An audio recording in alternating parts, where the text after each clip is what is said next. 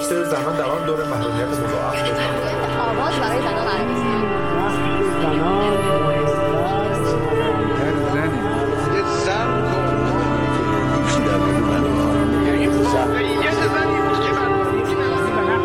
زنان در زنها قویتر از که زنها نقش حساسی مثلا هر شو زن یه جا هستن از زن زن نمایش شدیده به باق میان که حرفای زنان است.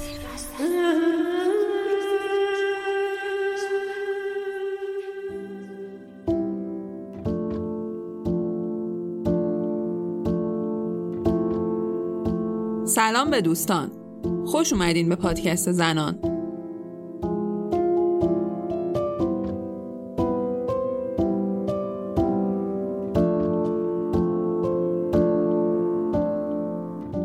قراره به جای اینکه درباره زنا حرف بزنیم با زنا حرف بزنیم. و البته گفتنمون از راه شنیدنه یه شنیدن مؤثر. فکر می‌کنیم کنار هم قرار گرفتن مجموعه ای از روایت ها بدون اینکه حرفمون رو بگیم خیلی حرفا رو میگه. این پادکست رسانه برای شنیده شدن روایت هایی که شاید هیچ وقت به گوشمون نخورده. چه زن باشیم و چه مرد. شنیدن رواداری میاره. و باعث میشه بفهمیم تو دل یه مسئله که از نظر ما ممکنه خیلی هم بدیهی و ساده باشه هزاران زاویه دیگه هم هست که ما هرگز حتی بهش توجه هم نکردیم. مسئله زنان فقط مسئله زنان نیست مسئله همه است. من و دوستام بی نظر نیستیم و باور نداریم که روایت بیطرف اصلا وجود داشته باشه. اما تمام تلاشمون اینه که به بهتر شنیده شدن حرف و صدای شما کمک کنیم. چون خیلی خوب درک می‌کنیم که احساس شنیده نشدن چه احساس رنجاوریه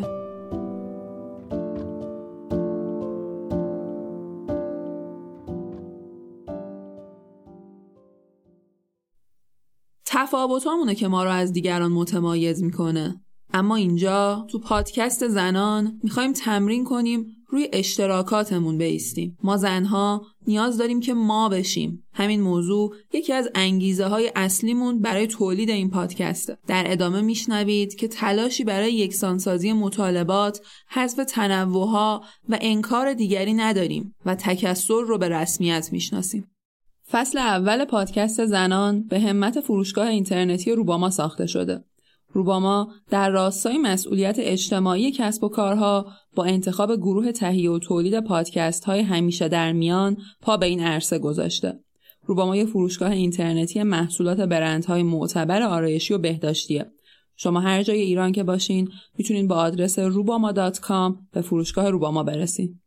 فصل اول پادکست زنان درباره اشتغال زنانه و تو هر قسمت سراغ یه موضوع، پرسش یا چالش مهم و مرتبط با اشتغال زنها میریم و روایت های زنانه و مردانه از اون موضوعات رو روی هم می‌ذاریم و شاید براتون جالب باشه که بدونید ما حتما تو همه قسمت ها هم سراغ زنها میریم و هم مردها چون تو دنیای واقعی تفکیک ناپذیرن و نمیشه بین زن و مرد و مسائل زن و مرد دیوار کشی کرد.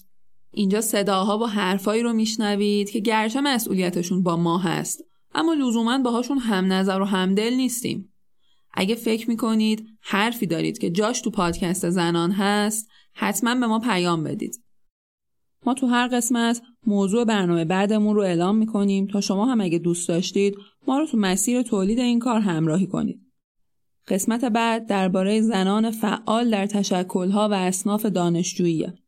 خلاصه از این طرف که منم راه کاروان باز است. قسمت اول دهم آذر ماه سال 1400 دختران شاغل در آستانه ازدواج من از این چند نفر چند تا سوال مختلف کردم پرسیدم با سر کار رفتن خانما موافقید؟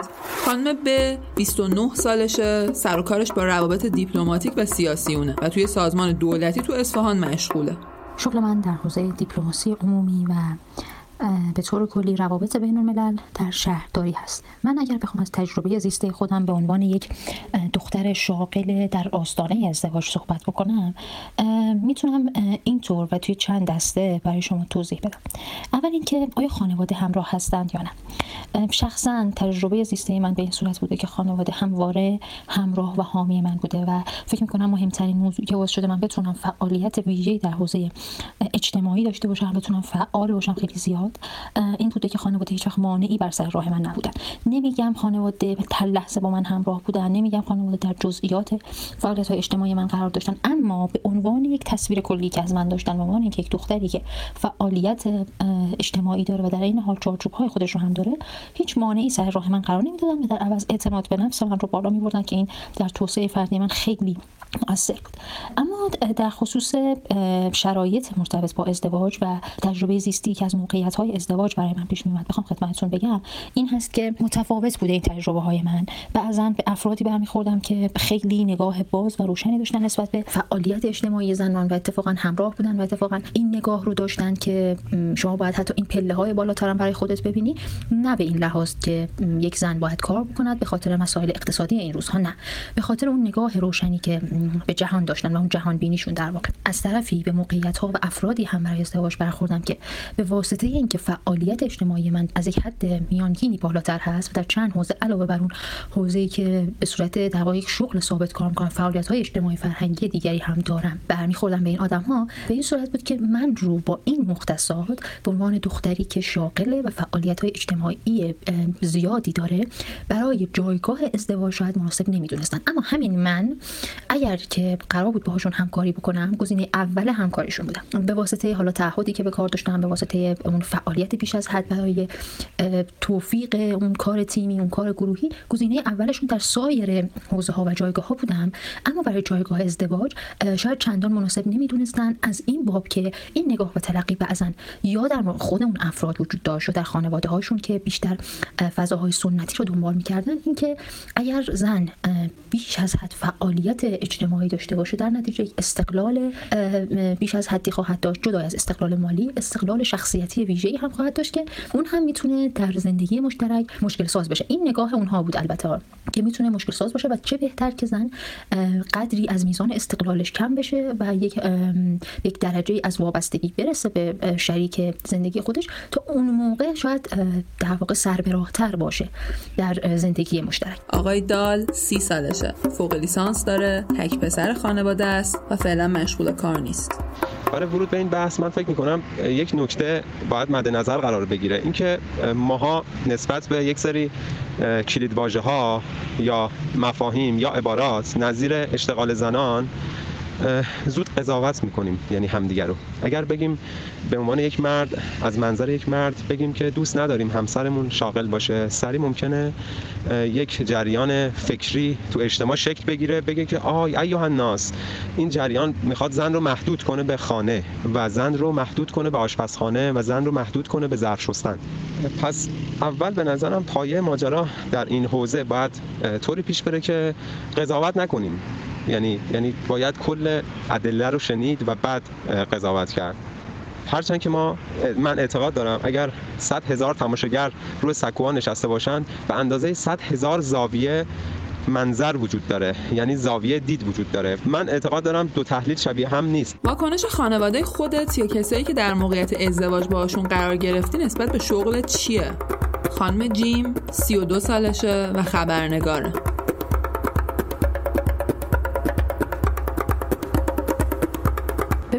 مطمئنا نگاه به اشتغال زنان تو کشور ما حالا شاید بگیم که توی چند سال اخیر یکم عوض شده. اما خب نگاه به این بود که زن باید معلم باشه. یعنی صبح میره ساعت مثلا دو اینا برمیگرده و یا تهش که یه کارمند یه اداره یه شرکتی و این کارو می‌کنه. خب تو چند سال اخیر یکم عوض شده. اما تو شغل من به عنوان خبرنگار سختی های خاص خودش رو داره. ببین مواجهه آدم ها در مورد خبرنگار بودن اینه که اولا که هیچ شاید اطلاع خاصی نداشته باشن اینکه کار تو چیه. اما وقتی که متوجه میشن مثلا ممکنه که تو ساعت مثلا 8 شب یه دفعه برنامه و بعد بری این برنامه ساعت 12 شب تموم میشه. خب این برای حتی ممکنه که برای بعضی خانواده ها هم این قابل پذیرش نباشه که دختر من مثلا این ساعت بره بعد بخواد مثلا ساعت 12 یک شب برگرده. خیلی این چیزو حالا در مورد خودم می‌تونم بگم که خیلی کمتر بوده. شاید اوایلش یکم سخت بود اما برای دوستام این اتفاق خیلی پیش اومده که مثلا قبول نکردن. یعنی شاید دو ماه اومده خبرنگار بوده و وقتی که سختیاشو دیدن تصمیم گرفتن که حالا خودش هم اگر دوست داشته با نظر خانواده مجبور شده که این کارو ول بکنه. اما در مواجهه با آدم هایی که به عنوان کسی میان که حالا قراره که همسر آینده تو بشه. این خیلی خیلی خیلی زیاد اینو دیدم که اولا که براشون خب ناآشنا بوده. اینکه مثلا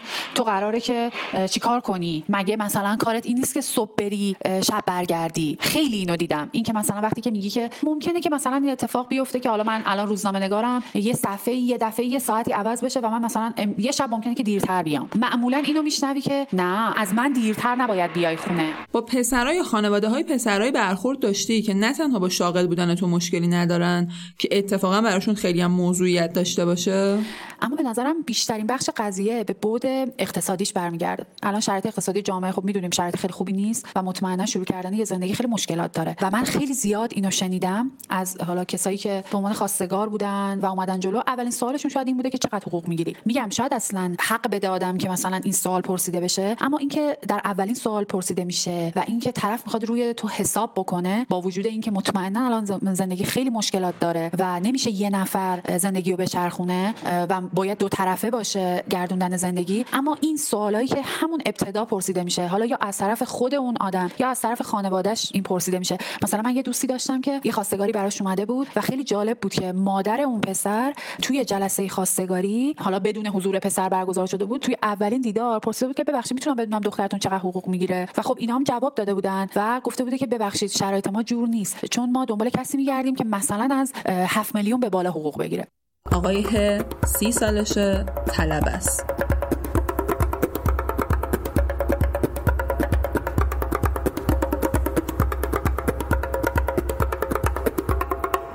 رابطه با مسئله اشتغال بانوان به نظر می‌رسه که ما باید این بحث رو از دو تا منظر بررسی بکنیم. یه منظر اعتبار سنجی و اصل سنجی مسئله اشتغال بانوان با طرح چند سواله که سوالات خیلی مهمی هم هستن و جواب این سوالات هم از اهمیت فراوانی برخورداره. از جمله این سوالات این هست که واقعا آمار واقعی اشتغال زنان در کشور و در جامعه ما یا زنانی که در معرض اشتغال هستن چقدره؟ چقدر واقعی این آمارهایی که وجود داره؟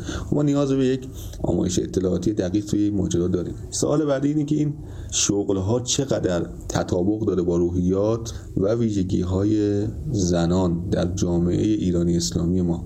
چقدر منطبقه فکر می‌کنید چرا زنها دنبال اشتغال هستن؟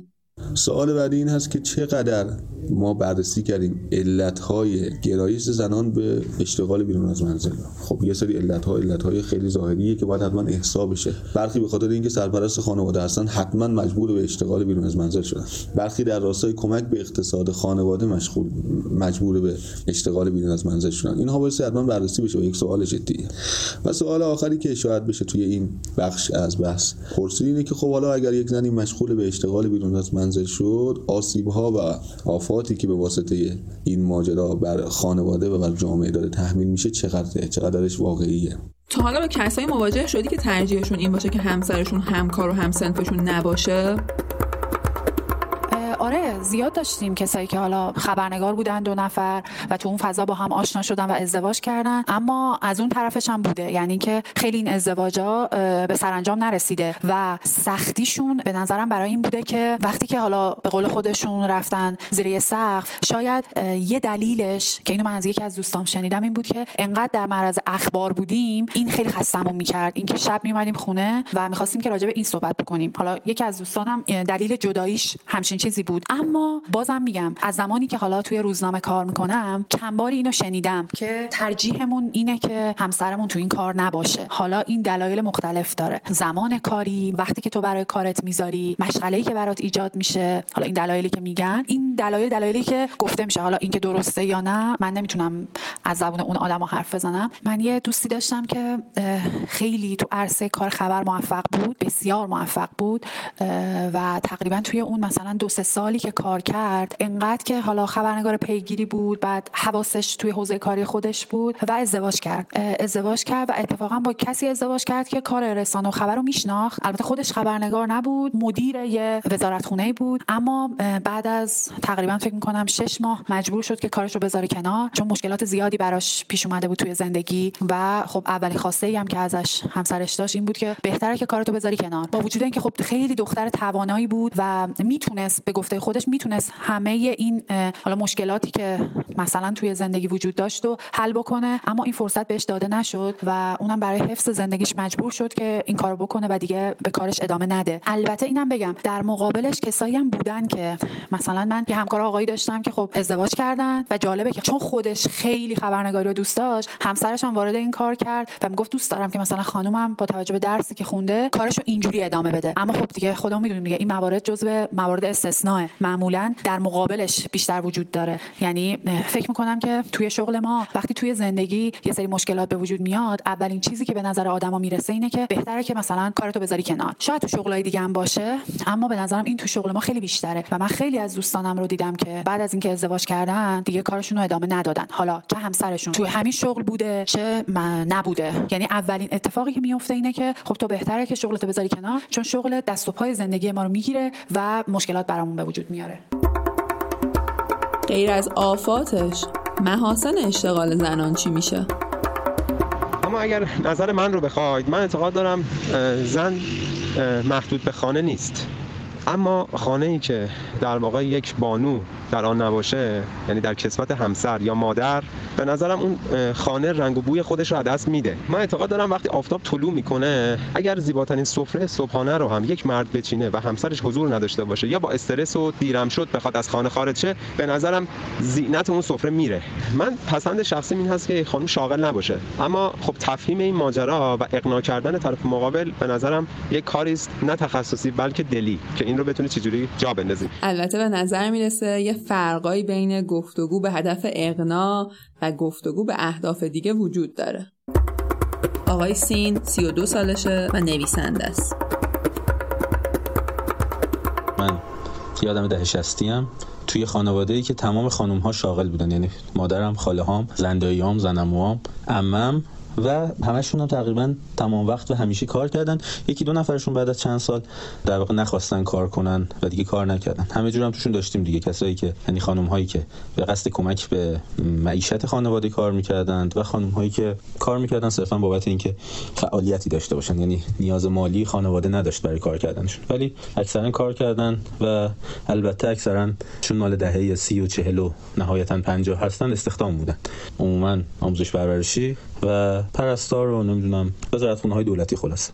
واقعا مهمه که نگاهمون به اشتغال زنها بحران یا فضیلت. این مقدمه بر این گفتم که با این ذهنیت بزرگ شدم از بچگی که زن هم می‌تونه کار کنه. یعنی فرضیه ضد کاری برای زن تو ذهن من نبوده از بچگی و اینکه حتی یک فضیلت برای زن محسوب می‌شده. یعنی زنی که کار می‌کرده تو ذهن من به عنوان یک زن توانمند ثبت شده یک زنی که مثلا نسبت به زن خانه‌دار از یه مزیتی برخورداره. حالا می‌تونه این مزیت به چند شکل باشه دیگه. آدم فداکاریه که در واقع از آسایش خودش زده و به معیشت خانواده کار می‌کنه. آدم توانمندیه که خواهان داشته از بیرون که در واقع بخشی از وقتش تا یک قراردادی در اختیار قرار داده بشه که کار کنه و خلاصه کار کردن خانم ها تو ذهن من از بچگی یک اتفاق خیلی خوب و مثبت رقم خورد. اما برای خودم به خصوص این ده سال گذشته این فضیلت انقدر کم رنگتر و کم رنگتر شده تا اینجایی رسیده که اگر بخوام ازدواج کنم ترجیح میدم با خانمی ازدواج کنم که کار نکنه یا اگر قصد کار کردن داره خیلی سفت و محکم سر مفاد این کار کردن توافق پیدا کنه. دلیلش هم تجربه زیسته که در اطرافیانم دیدم. یعنی دوست فامیل آشنا همکار آدم های دور چرا مخالف حضور خانمات تو بعضی مشاغل هستید؟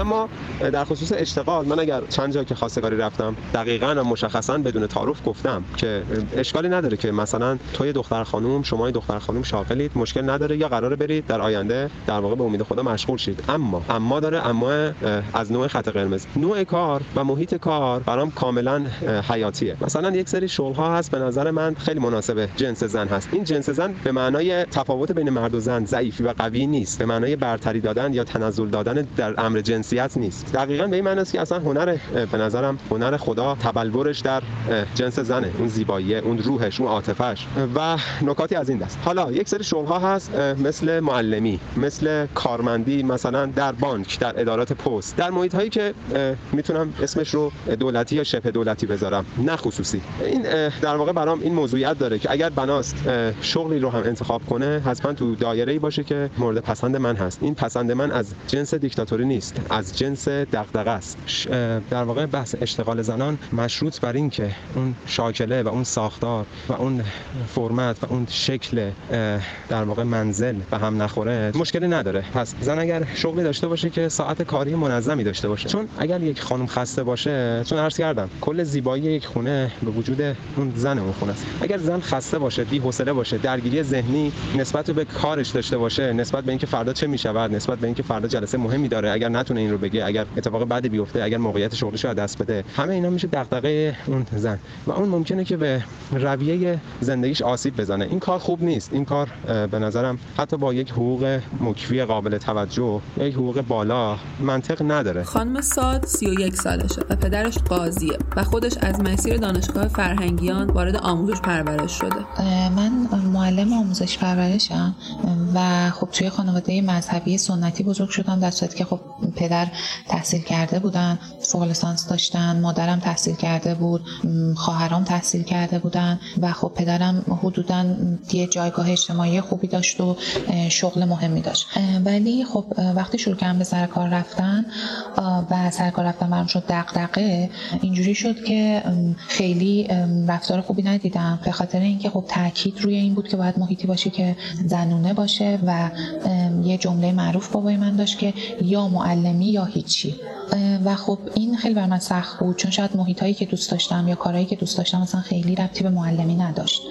من علاقه زیاده به مشاوره داشتم اینکه بتونم توی کلینیکا کار کنم کار clinical کنم و توی محیط های دولتی که همش می‌خوان تو رو زیر ذره بین بذارن و فشار روحی بهت بیارن کار نکنم ولی خب خانواده نظرشون این بود و منم به تب مجبور شدم برای اینکه به خواسته سرکار رفتم برسم چون خیلی برام مهم بود. هم استقلالش هم شخصیت پیدا کردنم هم تجربه اجتماعیش. با اینکه شهید بهشتی میخوندم از شهید بهشتی انصراف بدم دوباره کنکور بدم برم دانشگاه فرهنگیان و معلم شم. تا حالا به کسایی مواجه شدی که بگن ما با سر کار رفتن خانم‌ها اصلا مخالف نیستیم. اما فقط مدرسه؟ حالا جالبش این بود وقتی که معلم شدم کاملا دو روی کرد توی آدمایی که آشنا شدم باشون و وارد رابطه می شدم پیدا کردم. اینکه یک سری آدمهایی که از یه دیدگاه سنتی مذهبی می اومدن این بود که دختر نباید کار کنه. و خب من معمولا اوایل آشنایی هیچ وقت نمی‌گفتم کارم چیه گفتم فقط سر کار میرم. و اولین واکنش بود که نه خانم کار نکنه خانم به خونه برسه آرامش خونه وای پس بعد بچه چی نمی‌دونم بچه قراره چجوری بزرگ شه و فلان. بعد هم که می‌گفتم معلمم اکثرا می‌گفتن خب معلمی اوکیه. حس درونی من خیلی خیلی بدی بود. یعنی اینکه یعنی چی معلمی؟ اوکیه تو ذهنم اینجوری بود که دو تا روی کرده. یا فکر می‌کنی معلمی ساده است و روی کرده دوم اینه که معلمی جاییه که مرد نیست. حرفی که شاید پدر خودم میزه و این دو روی کرد روی کرده که واقعا برای یه کسی مثل من که یه رهایی روحی و آرامش روحی براش مهمه خیلی واقعا می‌تونم بگم اصطلاح حال به همزن و چندشی داشت. که تو چرا باید فکر کنی؟ اصلا من باید تو محیطی باشم که مردی نباشه. باشد مگر من قرار است چه کار ویژه‌ای انجام دهم؟ و دوم اینکه تو فکر می‌کنی معلمی ساده است. چرا؟ چون خیلی از اطرافیانم شنیدم. 15 روزه تعطیلی سه ماه تابستون تعطیلی در صورتی که واقعیت کسی که به عنوان معلمه و نه لزوما دبیر. من خودم به شخصه توی کادر مدرسم و این باعث میشه که اصلا من خیلی اینجوری شاید تابستون خاصی ندارم. عید خاصی ندارم. همیشه مثل دکتر آنکالم و البته خب مزایای دکتر رو ندارم. جفتش بر من خیلی حس بود.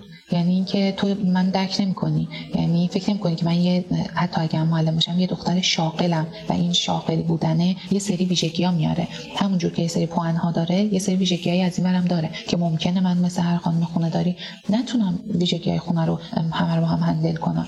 یا نیاز به تقسیم وظایف جدی تری داشته باشم نسبت به خانم خونه دار. و یا اینکه لزوما بچه دار شدن و بزرگ کردن. بچه نمی‌تونه خیلی خانم های سنتی باشه. تو به عنوان یه معلم چه حسی داری وقتی از مردا یا حتی زنا میشنوی که شغل مناسب زن معلمیه؟ خانم زه 24 سالشه تو خوابگاه زندگی می‌کنه البته دانشجو نیست. آره من ناراحت میشم اگر یه مردی چه این حرف رو بهم بزنه.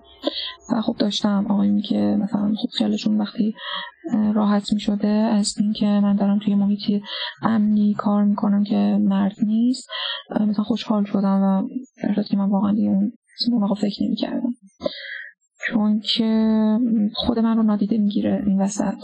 فعال انگار به فکر خودشه. خب این واقعا بر من خوشایند نیست این رفتار. تا حالا پسرای مواجه شدی که از حقوق و بیمت بپرسن؟ من تو محیط کار معمولا وقتی که کارمند شدم خیلی کار پیدا می‌کردم و اصلا برایشون مهم نبود تا از چه خانواده هستی چون معمولا توی محیط کار من نمی‌گفتم شغل پدرم چیه. هم برای آسایش خودم هم برای اینکه آدم ها قضاوت خاصی در مورد شغل پدرم نداشته باشن. در نتیجه نمی‌گفتم. بعد این آدم ها اصلا نمی‌دونستم من چه خانواده ای هم چند تا بچه این چی جوری هم فلان. فقط اینکه خب شما کارمندی یعنی حتی سوال اولش این بود. شما کارمند رسمی؟ و این رسمی بودن خیلی مهم. بود و از اون مر حتی بودن آدم هایی که خب وقتی میشستیم صحبت کنیم یک به دو نرسیده. چه حقوق می‌گیری؟ و خیلی بر من جالب بود که مثلا چه جوریه که خیلی تو جامعه فرهنگ سازی میشه که دخترها به مال و منال اهمیت ندهید. دخترها به چه می‌دونم تجملات اهمیت ندهید. در صورتی که وقتی به پسر می‌رسه به راحتی و با اعتماد به کامل در مورد این صحبت می‌کنن جامعه عوض شده مدرن شده. خانم‌ها که میرن سر کار قراره که مثلا هزینه ها نس باشه. قراره که پولشون تو خونه خرج بشه. و اصلا تو این جامعه مدرن خانم باید بره سر کار. البته که همیشه سوال بعدی من اینه که این جامعه اگر مدرن شده است شما حاضری حق طلاق بدی؟ شما حاضری حق ازانت بچه رو بدی؟ حق خروج از کشور حق تحصیل و کار؟ اگر اینها رو حاضری بدی بله جامعه مدرن شده است و مهم نیست که کی خرج خونه رو میده و مهم نیست که مهریه قراره چقدر باشه.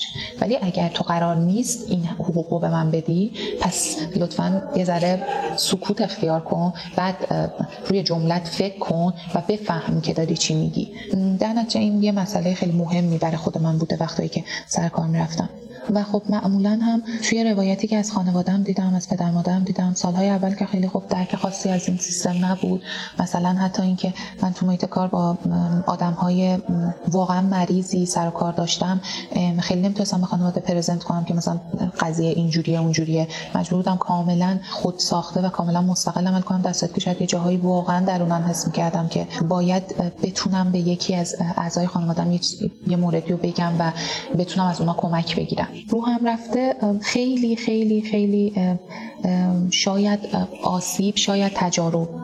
شاید نیاز بود که این اتفاقا بیفته. نمی‌دونم قضاوتی روی سرنوشت نمی‌کنم. ولی به شدت از آدمای اطرافم اینو می‌گیرم که از وقت سرکار رفتم پوس انداختن. چون که توی روابط توی آدم ها توی همه اینا باید میگشتم و سلکت می‌کردم که این آدم طمع چیزی رو داره یا نداره. یا این مثلا پدر و مادر یه سری از مسائل متوجه نشن که من این پوانه سرکار رفتن رو داشته باشم.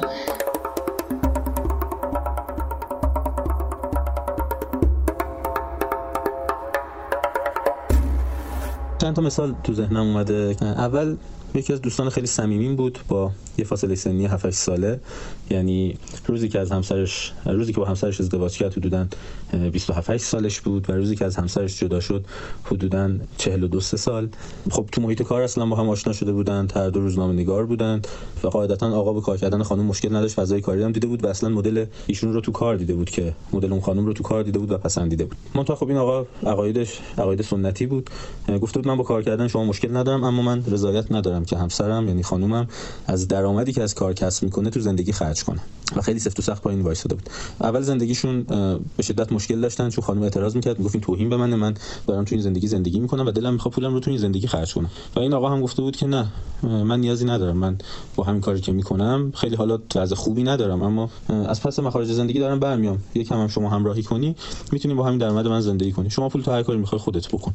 اما خب از این خانم اصرار بود و نهایتا آقا رو قانع کرد که نه پول من هم باید قاطی این زندگی باشه. یعنی این آقا خلاف میلش این رو پذیرفت. گذشت اینا سالهایی با هم زندگی کردند و بچه دار شدند و بچهشون بزرگ شد اینها اختلاف خوردن و کارشون به جدایی انجامید حالا وقتی کارشون به جدایی انجامید این آقا مهریه کمی هم همسرش نداشت. با فروش حالا یک ملکی که داشتند اون مهریه رو تأمین کرد تمام و کمال در حالی که حالا حداقل اطرافیان اطلاع داشتن که خانم حالا دچار بیماری شده بود بیماری روحی و این آقا خیلی تلاش کرد که این اتفاق نیفته ولی نهایتا هم خانم خودش خواسته بود که جدا بشه. و ایشون حالا به دلیل اعتقاداتی که داشت می‌خواست که به پاس مثلا یک زندگی مشترک با وضع خیلی خوب و محترمانه این جدایی اتفاق بیفته. اما اتفاقی که این وسط افتاد این بود که خانم اومد و گفتش که من ده دوازده سال کار کردم و پولم رو آوردم تو زندگی و پولم رو می‌خوام. کار کردم به عهده مرد بوده وظیفه مرد بوده و من سهمم رو از زندگی می‌خوام. خب این آقا دیگه توانایی مالی نداشت که این رو پرداخت کنه یعنی اون خونه ای که توش زندگی می‌کرد رو مجبور شده بود بفروشه. یعنی به لحاظ مسکن خودش دچار مشکل بود. و از اون طرف هم این مبلغ مبلغ کمی نمی‌شد. 10 12 سال حقوق یک روزنامه‌نگار رو شما بخواید جمع کنید مبلغ زیادی می‌شد. نهایتا اون خانم این مبلغی که میگم مال 4 5 سال پیشه. گفته بود که من 80 میلیون می‌خوام بابت این چند سال. و البته این رو هم بگم که اون خانم نه نیاز مالی داشت نه خانواده‌اش نیاز مالی داشت. یعنی صرفا یه نوع حالگیری و اذیت کردم. اما نهایتا اون خانم زیر بار نرفت و گفت من شرعا رضایت ندارم و اون آقا رو میگم حالا به دلیل اعتقاداتی که داشت گذاشت تو معذوریت اخلاقی و این مبلغ رو با وام و قرض و اینها جور کرد و به اون خانم داد. یعنی کار کردن این خانم علاوه بر اینکه نهایتا منجر به پاشیده شدن این زندگی شد به خاطر مشکلاتی که سر کار به وجود اومده بود به لحاظ مالی زندگی بعد از طلاق این آقا رو هم تحت شعار قرار داد و چندین سال علاوه بر مشکلاتی که خود طلاق ایجاد می‌کنه مشکلات مالی جدی رو هم براش به دنبال داشت. این یه مورد.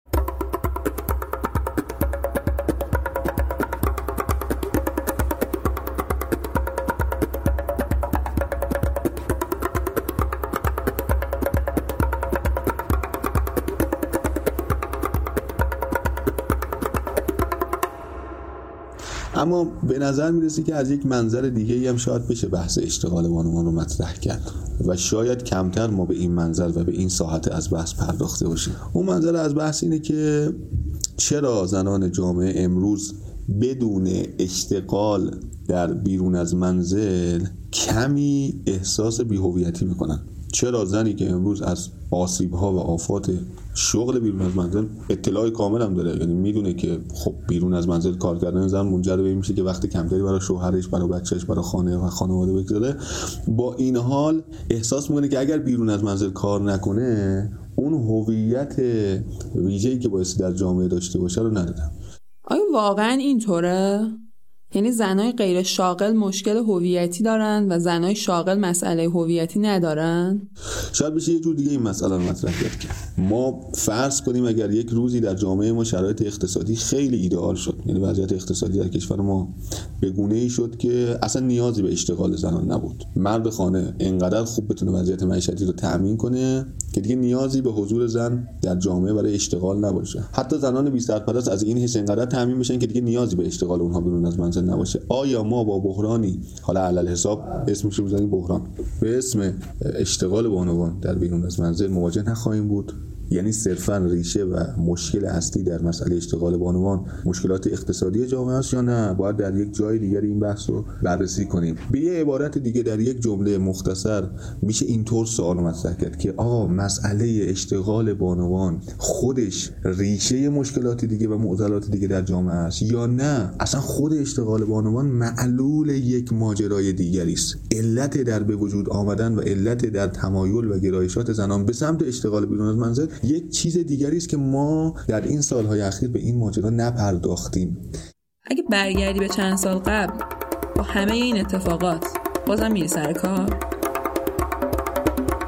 سرکار رفتن من حدودا داره وارد ده سال میشه. ده ساله که من حقوق دارم بیمه دارم و تو آموزش پرورش کار کردم. اگر دوباره برگردم عقب حتما همچنان سر کار میرم. هزینه هایی که هست حتی جاهایی که خیلی روک بهم گفتن خانواده که ما حمایتت نمی کنیم به خاطر اینکه همچین کاری داری می‌کنی و اینا. ولی باز هم حتما سر کار میرم. چون شعور اجتماعی الان فرق می‌کنه. اینکه برای خودم شخصیت قائلم از لحاظ روانی اجتماعی درگیر استراب اینکه آدمی بخواد مثلا منو تهدید مالی یا اینجور چیزا کنه نیستم. به خاطر همین آره حتما میرم. بعضی خانمها انگار پیشفرز خودشون اینه که مرد باید از اونا موقعیت بالاتری داشته باشه. می‌تونیم برعکس قضیه رو ببینیم یعنی اگه مثلا برای همسر من توی زندگی اتفاقی بیفته توی محل کارش آیا مثلا من منش می‌کنم از سر کار رفتن یا مثلا کار خاصی از خودم نشون میدم؟ نه صرفا همدلی می‌کنم درکش می‌کنم و مثلا می‌ذارم که حرف بزنه یا خودش کمک می‌کنم خودش مدیریت کنه این فضا رو. اینکه ما مثلا فکر می‌کنیم اگر مشکلی برامون پیش میاد حتما نیاز داریم به حمایت یک مرد و اون باید باشه که مثلا فضا رو مدیریت کنه و مثلا ما رو نجات بده. خودش هم تفکریه که مثلا مرد جنس برتره خانم میم 38 سالشه مدیر دکترا و ماشین شاسی بلند داره. من در یک خانواده مذهبی از نوع روشن فکرش به دنیا آمدم در این خانواده رشد کردم و تحصیلات عالیه دارم. در یکی از سازمان های نیمه دولتی مدیر هستم و از نظر مالی هم میشه گفت متوسط رو به بالا موقعیتم هست. خب من به لحاظ خانوادگی به لحاظ محل کارم میشه گفتش که همیشه دارای خواستگارهای زیادی بودم. اون هم امکانش هستش که تاثیر گذار باشه. چون بعضی از افرادی که پیشنهاد ازدواج می‌دادن موقعیت مالی منو نمی‌دونستم به خاطر همین این نکته رو می‌ذارم کنار. ولی خب من از میشه گفتش که از 15 سالگی تقریبا خواستگارام زیاد بود. حالا قبلش رو نمی‌دونم اگر بوده که مادرم به من نگفته. ولی از 15 سالگی به بعد میشه گفتش که خواستگارای خیلی زیادی داشتم. و خب اون اوایل به دلیل اینکه هم سنم کم بود و همین که اصلا بیشتر این موضوع رو یه جور شوخی می‌دونستم خب خیلی تمایلی به ازدواج نداشتم. یکی موضوع یه موضوع دیگه هم این بودش که پدرم همیشه این مثال رو می‌زد به من که تو مثلا انگار ولیعهد من هستی. همچین چیزایی که مثلا عزت نفس منو بیاره بالا که تا سی سالگی اجازه نمیدم ازدواج کنی و باید پیش خودم باش. بسی به کارهای روانشناسی و صحبت روانشناسی ندارم ولی خب حالا ایشون مثلا میگفتش که در شأن شما کسی پیدا نمیشه. مگه حضرت معصومه سلام الله علیها نبود که مجرد بود؟ شما مثلا می‌تونی مجرد باشی. به خاطر همین من با خیال راحت خواستگارایی که یعنی می‌گفتن خب تا یه مدتی که اجازه نمی‌دادن بیان منزلمون گفتن دخترمون سنش پایینه نمی‌ذارن. ولی بالاخره دوستای مادرم که میومدن خونمون علنا خواستگاری می‌کردن ازمون فقط اینکه پسرشون هم خب من میشناختم ولی رسما که گل شیرینی بگیرن بیان خب اجازه بهشون داده نمی‌شد. ولی بعد که دیگه رفتم محل کار از 18 سالگی دیگه خواستگارا منزلمون می اومدن خواستگار بودن نه مثل الان که مثلا تلفنی بگن یا توی پیجای اینستاگرام بیان. یه پیامی بذارن اینجوری نبود. خواستگاری بود دقیقا. دیگه وقتی رفتم محل کار یکی از دوستام میشه گفت حالا یکی نه یه چند تایی از دوستانم یهو گفتن که الان همینجوری خواستگارات رو رد نکن. میمونی یا؟ مثلا یه حالتی که دیگه کسی خواستگاریت نمیاد انگار که مثلا ترسم گرفت که یه موقع نکنه من ازدواج نکنم از قافله عقب بیفتم در صورتی که مثلا هیچ علاقه خاصی اونجوری نداشتم ولی حالا اینا که گفتن یه ذره به خواستگارا بیشتر فکر کردم. روشون تمرکز کردم. اگه پسری با تحصیلات و درآمد و مرتبه شغلی پایینتر ازت خواستگاری کنه بهش جواب منفی میدی؟ این که حالا خیلی هاشون به خاطر موقعیت مالیمون می اومدن به خاطر موقعیت پدرم خب این میشه اون موقع من متوجهش نبودم. ولی خب الان که میشینم فکر می‌کنم میگم خب قاعدتا باید اینجوری باشه. ولی از نظر من هیچ وقت اون موقع هم مشکلی نبود. الانم از نظر من مشکلی نیست که یک نفر بخواد مثلا به عنوان موقعیت مالی من به خاطر مدرک تحصیلی من. که البته اینجوری نیست که آدم به خاطر این موضوع بره. مثلا من خودم یه خواستگاری ازم میگن.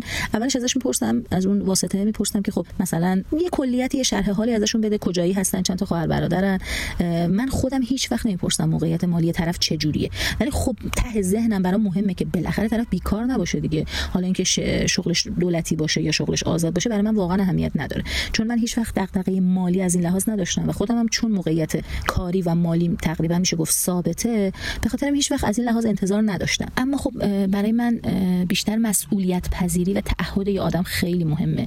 اینکه بچه نباشه یا به اصطلاح خودمون بچه ننه نباشه. بچه ننه نه اینکه بی احترامی به مادر پدر طرف بشه این اصطلاح ننه امکان داره که بچه بابای باشه ها یعنی هرچی بابای میگه. طرف یه شخصیت مستقلی از خودش داشته باشه. به خاطر من تو خواستگاره که من خیلی به این موضوع نگاه می‌کردم منتها دیدم اون موقع که مثلا خب بچه تر بودم یه جوری بود که مثلا طرف تو خواستگاری داشت یه حرفی می‌زد به مامانش نگاه می‌کردم. خب این معلومه بچه ننه است. و با این حال خب من نظرم منفی بود. به همین دلیل. یا مثلا دارم میگم یه خواستگار دیگه میومد مثلا گفتش که هرچی پدرم بگه. حالا من خدا شاید می‌خواسته احترام بذاره پدرش من مثلا گفتم نه این الان بچه ننه هست که هرچی مامان باباش بگن پس فردا تو زندگی مشکل ایجاد میشه. دیگه هرچی سن رفت بالاتر موقعیت اجتماعی خب بالاتر شد. برای خودم شخصیت مستقلی داشتم. از زیر چتر پدر مادرم اومدم بیرون. من تقریبا میشه 18 سالگی دستم تو جیب خودم بوده. ولی نه اینکه حالا پدر مادرم هیچ کمکی بهم نکرده باشن نه. ولی خب خودم می‌دونستم که هر ماه حقوق ثابتی برای خودم دارم و هر که دوست دارم می‌تونم بخرم. خب به خاطر همین یکم تو انتخابام فراغ بال بیشتری دارم و داشتم دیگه که مثلا به هر کسی جواب مثبت ندم و لزومی به اینکه حالا مثلا به هر قیمتی ازدواج بکنم نه. اینکه دلم هم نخواد ازدواج نکنم نه اینجوری نیستش. چون به نظر من ازدواج حالا علاوه بر مسائل شرعی که حالا نمی‌خوام بگم اینکه دو نفر آدم کنار هم دیگه به آرامش برسن از نظر عاطفی با هم دیگه باشن این به نظر من خیلی خوب هست و ازش استقبال می‌کنم. ولی حالا به هر قیمتی بخوام ازدواج بکنم نه اینجوری نیستش. حالا شده خانواده بهت بگن سر کار رفتنت بوده که باعث شده توقعت بره بالا و مانع ازدواجت باشه؟ تو خانواده ما مثلا اینجوری نبوده که هیچ فشاری باشه که مثلا تو باید حتما ازدواج بکنی یا اینکه از اون بگن که کاش مثلا این رشته رو نمی‌رفتی اصلا درس بخونی انقدر. مثلا که چی تا دکترا پیش رفتی؟ که خواستگارات کم میشه نه هیچ وقت اینجوری نبوده. و اینکه این رو من دیدم که خواستگارایی بودن که به خاطر اینکه اصلا من شاید بهشون بگم نه اصلا پا پیش نذاشته بودن. و برعکس بعضیا که حالا اعتماد به نفس بالایی داشتن اومدن و پیشنهاد بهم دادن که اصلا به نظر من نه موقعیت خانوادگی مالی مذهبی یعنی هیچ تناسب خاصی با هم دیگه نداشتیم. 20 سال است اختلاف سنیتون نه؟ 18 سال. خب پس. ولی مثل لیلی مجنونیم. جونش در میره برام. جونش واسه بنزه در میره. واسه کارخونه سوسیس کالباس. معلومه. برای قد نیم متری و کله کچل و شکم هم با هم باشه. یعنی برات مهم نیست که برای خودت نمیخواده؟ نه. چون اون بنزم منم اون کارخونم منم خونه ولنجکم منم باغ طالقونم منم من اینا. به غیر اینا دیگه چیم؟ حالا یه نکته هم وجود داره که چرا خانم ها اینقدر به دنبال اشتغال هستن؟ این هم خودش محل بحثه که من هیچ جنبندی نسبت به این داستان ندارم. چرا خانم ها و این رو مرتبط با حداقل روی آمار مستند به آمار میگم که تقریبا میشه گفت غالبا کار مرتبط با رشته دانشگاهشون ندارند. مثلا طرف ریاضی محض خونده الان تو شرکت داره مثلا کار رابط عمومی انجام میده یا احیانا مثلا تدوین فیلم هم بلده اونجا یا مثلا دوره گرافیک هم رفته و کنار 6 سال ریاضی محض خوندن الان داره در واقع یک تخصص رو دنبال می‌کنه. یعنی اغلب آقایون کار مرتبط دارن؟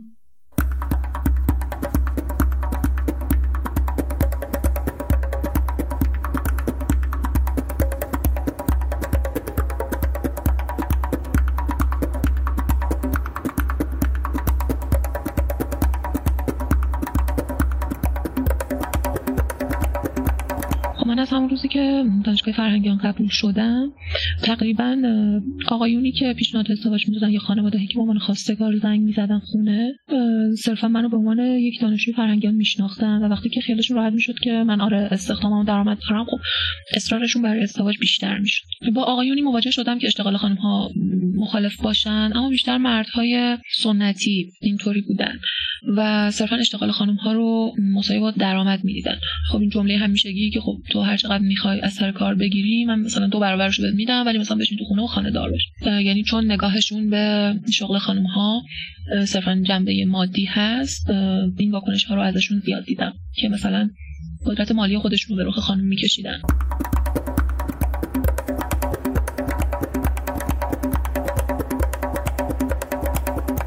ما توی این بحث کوتاهی که می‌خوایم با هم دیگه داشته باشیم از این منظر بحث رو بررسی بکنیم که اون چیزی که علت العلل اشتغال بانوان هست و به واسطه اون همه اتفاقات بعد از اشتغال بانوان داره در جامعه ما رقم می‌خوره چیه؟ یه بحث خیلی جدی و خیلی مهم و به نظر من مقفول. وقتی ما نگاه می‌کنیم می‌بینیم آقا ریشه و اون فضای اصلی معضلی که در مسئله اشتغال بانوان وجود داره نزاع و تقابل دو تا فرهنگه.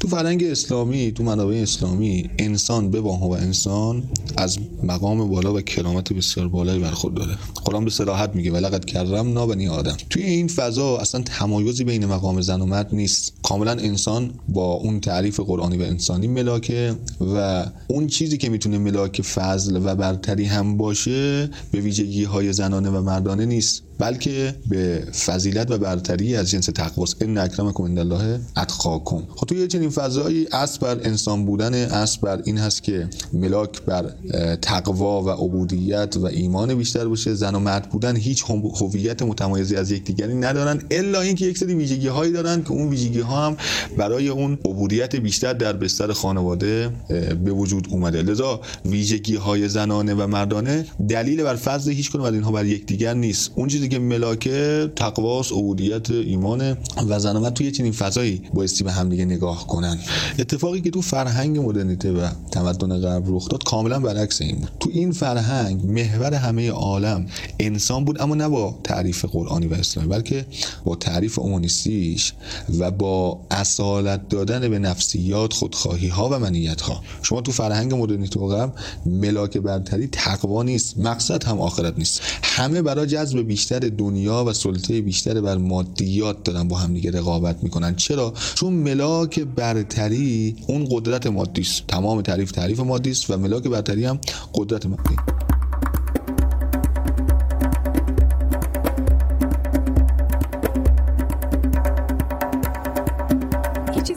زندگی خودم برام اتفاق افتاد و همیشه خب بهش فکر می‌کنم که چقدر برخوردها متفاوت بود. یه خواستگاری شد و بالاخره با طرف من صحبت کردم. تقریبا می‌تونم بگم که خب به نتیجه رسیدیم که خب دو طرف توی خیلی موارد با هم دیگه توافق داریم. راجع به شغل من چون اصلا ایشون هیچ شناختی از شغل من نداشت اما راجع به شغل من اینکه کار چجوریه چجوری کار می‌کنی که میری سر کار که برمیگردی و ما دو نفر به توافق رسیدیم.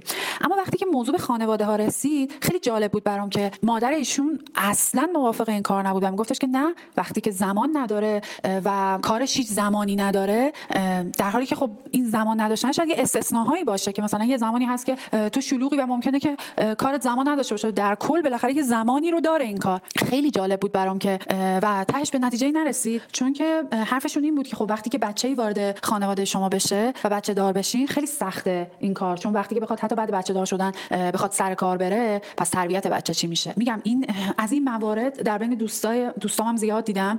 مخصوصا اونایی که حالا خبرنگار و روزنامه نگار هستن که خانواده ها مخالف بودن. یعنی حتی اگر تو با اون آدم هم به نتیجه می‌رسی اما یه خانواده وجود داره که چون هیچ شناختی از شغل تو نداره و نگاهش اینه که خب شغل توی زمانی نداره این باعث میشه که بیاد و مخالفت بکنه و اصلا نذاره که به نتیجه ای برسه.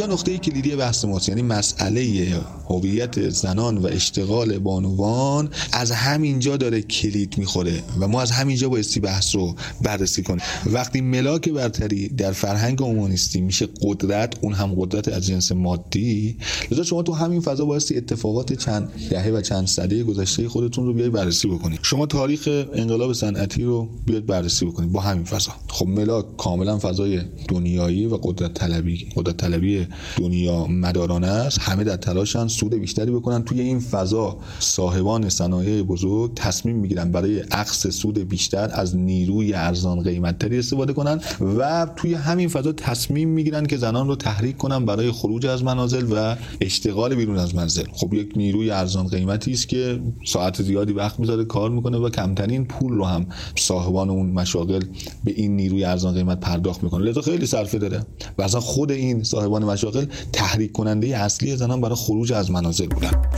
یعنی استفاده ابزاری از زنها تو نظام های ایدئولوژیک و غیر سکولار انجام نمیشه؟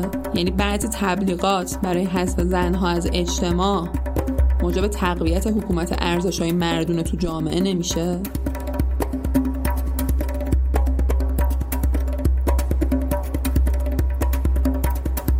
تو کار شما ازدواج مانع پیشرفت نیست؟ یا احیانا مواقعی بوده که حس کنی اگه متأهل بودی مسیر شغلیت هموارتر می‌شد؟ چیزی که خیلی موردی که اخیرا باهاش برخوردیم اینه که فرزن من یک شایستگی هایی در اون جایگاه کارشناسی خودم که هستم دارم و خیلی ها من رو برای پست جدیدی دارن پیشنهاد میدن به مدیران جدید که تغییراتی در ساختارهای مدیریتی اتفاق افتاده. اما یک گزاره ثابتی رو مدام میشنوم از این طرف اون طرف و اینکه علیرغم اینکه حالا من یک در واقع دختر محجبه محسوب میشم در اون عرف جامعه ای که ما داریم. مدام این گزاره رو میشنوم که اگر متأهل بود براش راحت تر می‌شد حکم زد. اگر ازدواج کرده بود خیلی رضایت نهادهای بالادستی یا مقامات بالادستی راحت تر می‌شد برای امضای حکمش کسب کرد و چون مجرده ممکنه فلان بشه. این در حالیه که تقریبا می‌تونم بگم استاندارد دوگانه متناقض هست که من همکارانی دارم که از قضا متأهل هستن خانم ها و وقتی که می‌خوان برای اونها حکم مدیریتی بزنن و جایگاه و پست های مدیریتی رو در اختیار خانم ها قرار بدن تو فضاهای شغلی اینچنینی همکاران و دوستانی دارم که متأهل هستن و فرزندانی دارن و اون موقع هم دوباره یک گزاره ای که من بیشتر اسمش رو بهانه می‌ذارم مطرح میشه و اونی که خب این خانم بیشتر درگیر بچهشه و یا فرزندشه و یا فرزندانشه و کمتر می‌تونه روی اون پست که پست مدیریتیه و نیاز به تمرکز و دقت ویژه داره زمان بگذاره. که من تصور خودم این هست که با توجه به تعهدی که زنان در حقیقت در فعالیت های اجتماعیشون و یا مسئولیت هایی که به طور کلی در چه در زندگی باشه در اجتماع میپذیرند دارند. این چه در مورد زنان مجرد که شاغل هستن و چه در مورد زنانی که متأهل هستن و شاغلن بیشتر از آن که یک گزاره نزدیک به واقعیت باشه یک بهانه است.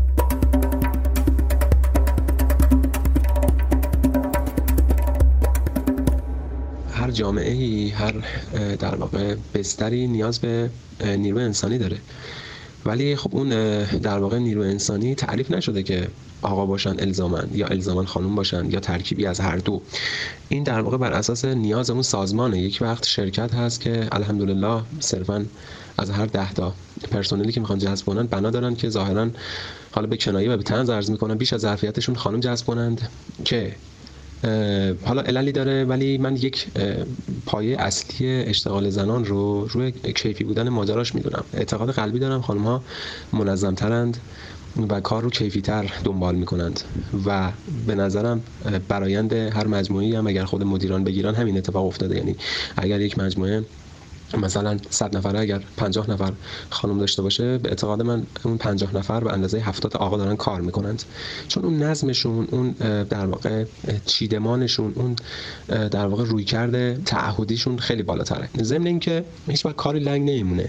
به نظر من حتما اون هنر اون سیستم سیاسی هست که بتونه مبتنی بر نیازش و متناسب با ظرفیتی که نیاز داره نیرو انسانی پرورش بده. برای مثال شما وقتی می‌خواید دانشجو مثلا پرستاری بگیرید خب بحث دختر پسر رو می‌تونه سهمیه رو به ترتیبی شکل بدی که اکثریت آقا باشند نه اکثریت خانم. یعنی نسبت هم از بالا به پایینه که در واقع بسترش رو فراهم می‌کنه. این که به نظر من مثل یک شرکتی که شما تصور کنید الان تو مستاق بیارم تو جاب اینجا شما تشریف ببرید من برام خیلی عجیبه که حالا جاب اینجا غالبا یا می‌تونم بگم همه نیازمندی هاش از بخش خصوصی هن و جالبه که بیش از 90 درصد هم به دنبال جذب بدنه در واقع خانم هست. یعنی به دنبال نیروی پرسنل متخصص خانم گرافیست حتی منشی ساده حتی روابط عمومی و تو position های مختلف به دنبال خانم هستند. اینجا خیلی باید به این بحث دقت کرد که آقا اون عاملی که باعث خروج زنان از منازل شد وجه قدرت طلبی بود که در مردان ظهور پیدا کرد. برای اینکه مردان سود بیشتری بکنن تصمیم گرفتن از نیروی ارزان قیمت زن استفاده بکنن و همین هم باعث شد که قدرت مردان در جامعه بیشتر بشه ارزش های مردانه در جامعه حاکم بشه و نهایتا ختم به ظلم بیشتر به زنان در جامعه بشه. تا اینجا هر چی که داریم می‌بینیم ریشه در همون فرهنگی داره که غرب و مدرنیته با خودش آورده فرهنگ دنیا مدارانه ای که فقط با قدرت طلبی های دنیایی داره و چه تفاخر بین افراد میشه. خب توی این فضا انقلاب صنعتی با این فضا زنان رو از خونه آورده بیرون مشغول به کارهای بیرون از منزل کرده. بعد از مدتی که این ماجرا ختم به قدرت طلبی بیش از حد مردان در جامعه شد و حکومت ارزش های مردانه در جامعه زنان تصمیم گرفتن که اعتراض کنند اعتراضات زنان که حدود 70 80 سال پیش با جنبش های فمینیستی در غرب شروع شده برای این نبوده که این زنان بگن به ما ظلم شده ما رو از هویت خودمون خارج کردید ما می‌خوایم برگردیم به خانه. ما می‌خوایم برگردیم به اون نقش زنانه. ما می‌خوایم برگردیم به اون نقش مادرانه.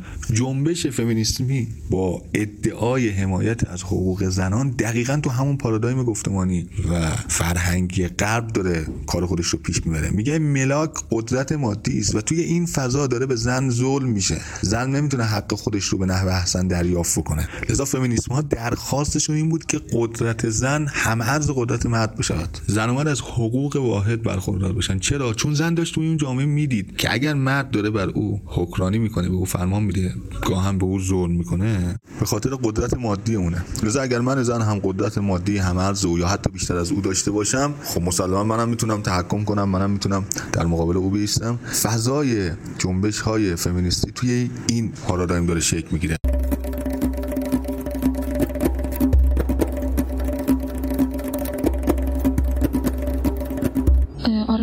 فعالی هستم و به شدت هم اینجور آقایون رو دیدم. اتفاقا همیشه هم گفتم آقایونی که توی تشکیلات هستن توی فعالیت اجتماعی حضور فعال دارن. مثلا وقتی به زندگی خودشون نگاه می‌کنی می‌بینی که مثلا همسری رو دارن که اصلا خیلی فعالیت خاصی نداره خیلی فاصله داره با تشکیلات و خیلی آدم وابسته و حمایت کردن دختران فعال صرفا به عنوان مثلا یک همکار اینها براشون اولویت و ارزشه نه برای خانم هایی که تو زندگی خودشون هستن.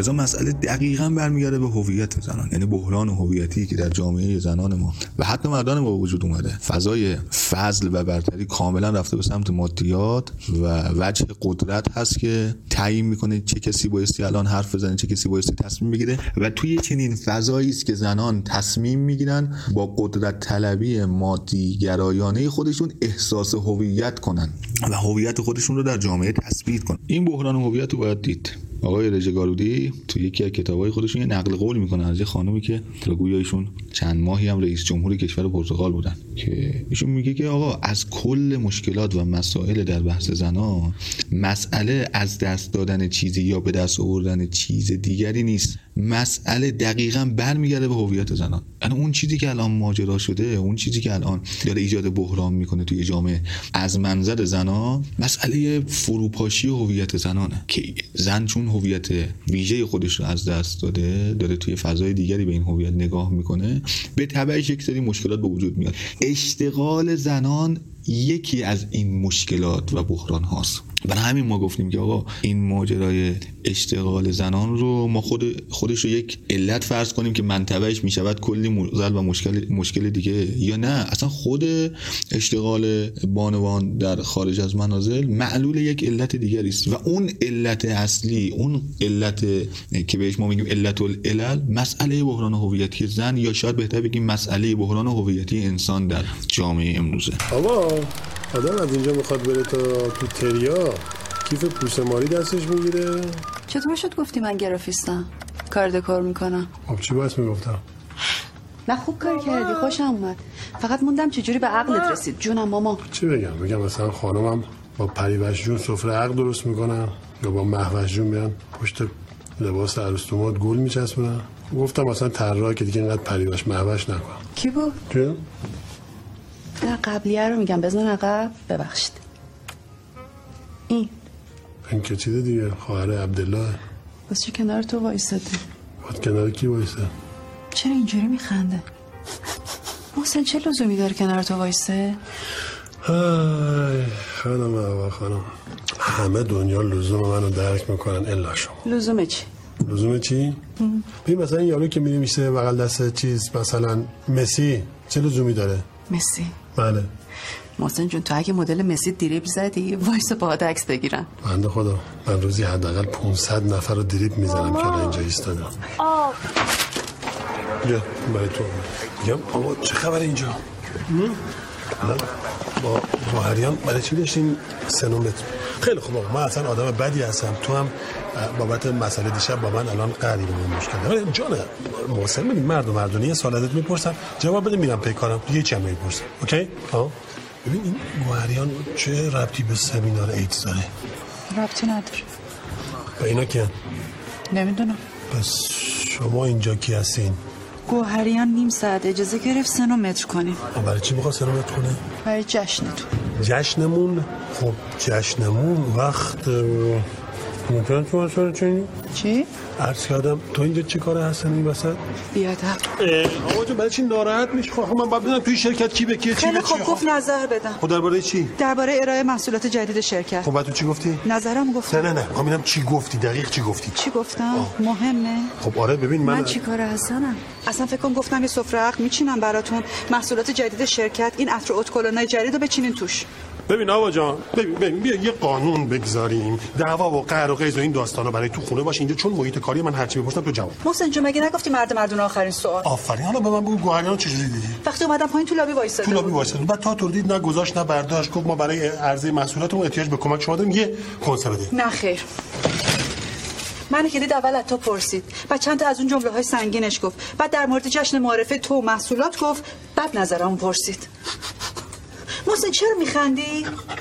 مثلا ببخشید. محسن! خب یه دقیقه وایسا. بعد تو هم گفتی که به نظر من بهتره که این محصولات رو در قالب یک سفره عقد بچینیم و به معرض دیدمون بذاریم. آره. آره؟ آقا جون محسن یه گوش کن یه دقیقه گوش کن. تو وقتی گفتی که سفره عقد گوهریان گفت اوکی؟ نه خیر و فکر بعد خندید. چی خندی چه می‌دونم. یعنی وقتی بهش گفتی خوشحال شد؟ و خودش در بپرس مورد سفره عقد و نمی‌دونم نامزدی و مراسم ختم سورانه چه بهش گفتی؟ خودتو مسخره ببین ببین به خدا من اصلا قصد مسخره کردن ندارم. یه دقیقه وایسا یه دقیقه وایسا. می‌خوام ببینم که تو در مورد. کارهای قبلی هم باهاش صحبت کردی؟ محسن اگه من آبروتو می‌برم بگو برگردم خونه. بخند خدا تو چرا همه چی کج متوجه میشی؟ آخه من دارم آه، سلام کجا؟ رفتم بالا یه کاری داشتم. و صبونه چی میشه؟ صبونه که فعلا موتور خلاقیتش فعال شده رفته به بابا برای نه نه سفارش نه نه. تعارف نه به می‌کنه خود تعارف خود زنگ می‌زنه براش میاره ای بابا آفرین به این اراده. واقعا باور کن گیر کرده بودم که این مراسم صحبت چجوری باید اجرا بکنه. یهو دیدم در آسانسور باز شد. کیو دیده باشم؟ خانومت. خیلی خوشحالم شکر واقعا حالا که اینقدر اینشون جدی گرفته چرا ما جدی نگیریم؟ دلم می‌خواد یه قرارداد خیلی خوب براش تنظیم کنیم. جدی میگم ها؟ حتما. ها؟ یادت نره. مورد دوم یکی از دوستای دیگه است که توی جمعیت امام علی با هم آشنا شدن. هر دو اهل فعالیت ها و کارهای این تیپی بودن و با هم ازدواج کردن. هر دو مذهبی و متدین. شغل خانم یه شغل شیفتی بود که شیفت های طولانی داشت. هفته ای سه روز یعنی سه تا 24 ساعت منزل نبودن. خب ما با چون با اینها رفت آمد نزدیک داشتیم. وضعیت خونه زندگیشون رو می‌دیدیم. خب کار آسونی نیست. هفته ای سه شبانه روز خونه نبودن.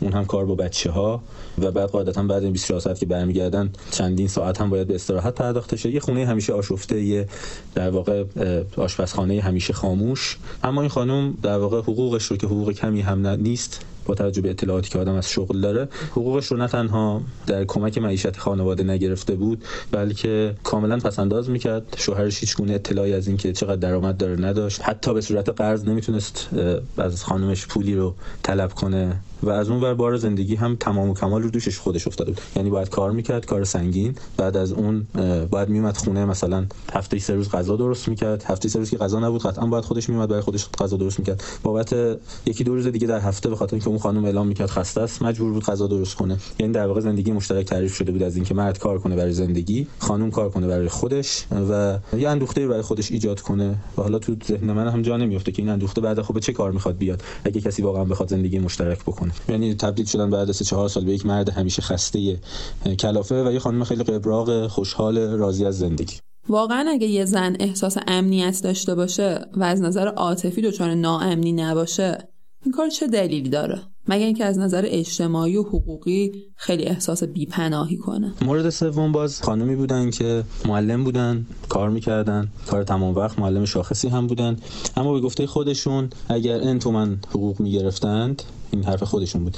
یعنی به اضافه یک تومن پول آژانسی بود که رفت آمد می‌کردن. و نتیجه این شده بود که یک خانم تمام وقت هر روز می‌رفتن مدرسه و کار می‌کردند. بعد از اون هم بیش از حقوقی که دریافت می‌کردن رو خرج می‌کردن. یعنی کار کردن ایشون نه تنها سودی برای به لحاظ مالی سودی برای خانواده نداشت یک بار اضافی هم تحمیل می‌کرد. از اون ور به خاطر کار کردن باعث می‌شد که خیلی روزها غذا باید از بیرون تهیه می‌شد. خیلی روزها بحث غذا درست کردن و اینها به عهده اون آقا بود و همینجوری زندگی کردن. این مورد و مورد قبلی که گفتم همچنان هم دارن زندگی می‌کنن.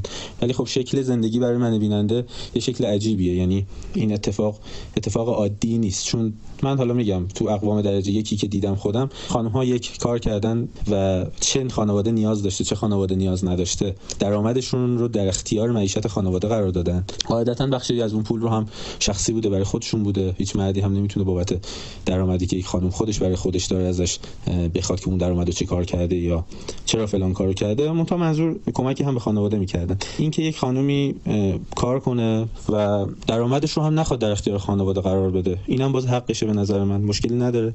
اما به هر حال یک وظیفه هم در قبال خانواده داره. چیزی که من توی اطرافیان می‌بینم تو این به خصوص 7 سال 10 سال گذشته اینه که خانم هایی که کار می‌کنن اسمن دارن زندگی مشترک می‌کنند اما هیچ وظیفه‌ای تو خودشون نسبت به خانواده احساس نمی‌کنن درآمدشون مال خودشونه. کارهایی که به عهده خانم خون است به دلیل اینکه کار تمام وقت می‌کنن بخش زیادیش به عهده مرد افتاده و عملا این میشه که وقتی پیش میره و نگاهشون می‌کنی روز به روز اون خانم سرحالتر و در واقع با اندوخته بهتر و بیشتر و مردی که باید هزینه زندگی رو تأمین کنه یک آدم خسته تر خموده تر و با اندوخته کمتر خواهد شد. حالا بماند برای مشکلات بعدیش دیگه. همین تفاوت سطح مالی تفاوت درآمد باعث میشه که خودش مشکلات جدیدی به وجود بله ممکنه اختلاف سطح مالی مشکل ساز باشه. و متاسفانه بعضی از زنهایی که استقلال اقتصادی ندارن دچار این معضله میشن و البته بعضی مردها هم از این اهرم خیلی بد استفاده خیلی می‌کنه شنیدم که مرد محدودیت ایجاد می‌کنه برای محیط کاری خانم. برای خانم ها خیلی ناخوشاینده. این برای قضیه درسته یعنی هیچ آدمی خوشش نمیاد از اینکه یک نفری که خیلی بهش نزدیکه محدودش کنه. و معمولا هم استدلال اینه که مگه به من اعتماد نداره یا مثلا مگه منو قبول نداره یا مگه من خودم عقلم نمی‌رسه یا مگه من خودم نمی‌تونم از حریم خودم دفاع کنم و از این حرفا. اما این در واقع سویه حالا دخترانش زنانش خانومانشه که من به عنوان مثلا یک پسر یا یک مرد حدس می‌زنم و حالا تو صحبتایی که با آدم ها کردم که دغدغه اینه. یعنی ناراحتی که پیش میاد اینه.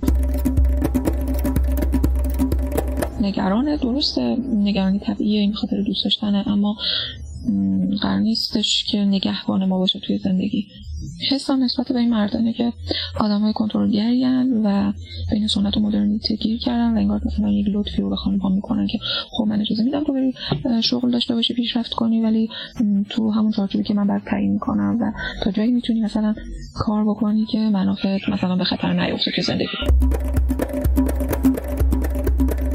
من نگاه یا سویه مردانش رو دوست دارم بگم. سویه مردانش اینه که خب مردها دو دستن. یا اصطلاح مؤدبانه و شیک دوست ندارم به کار برم. اصطلاح واقعیش اینه. مردها یا زنبازن یا زنباز نیستن. در مورد درصدش هم ذهنیت دارم ولی نمی‌خوام نظر بدم. به حال هر دو هستن و هر دو هم به نظر من اقلیت نیستن. یعنی یک درصد متعادلی دارن. خب مردهای خانم باز که مشخصه برای خانم هاشون چرا محدودیت ایجاد می‌کنن.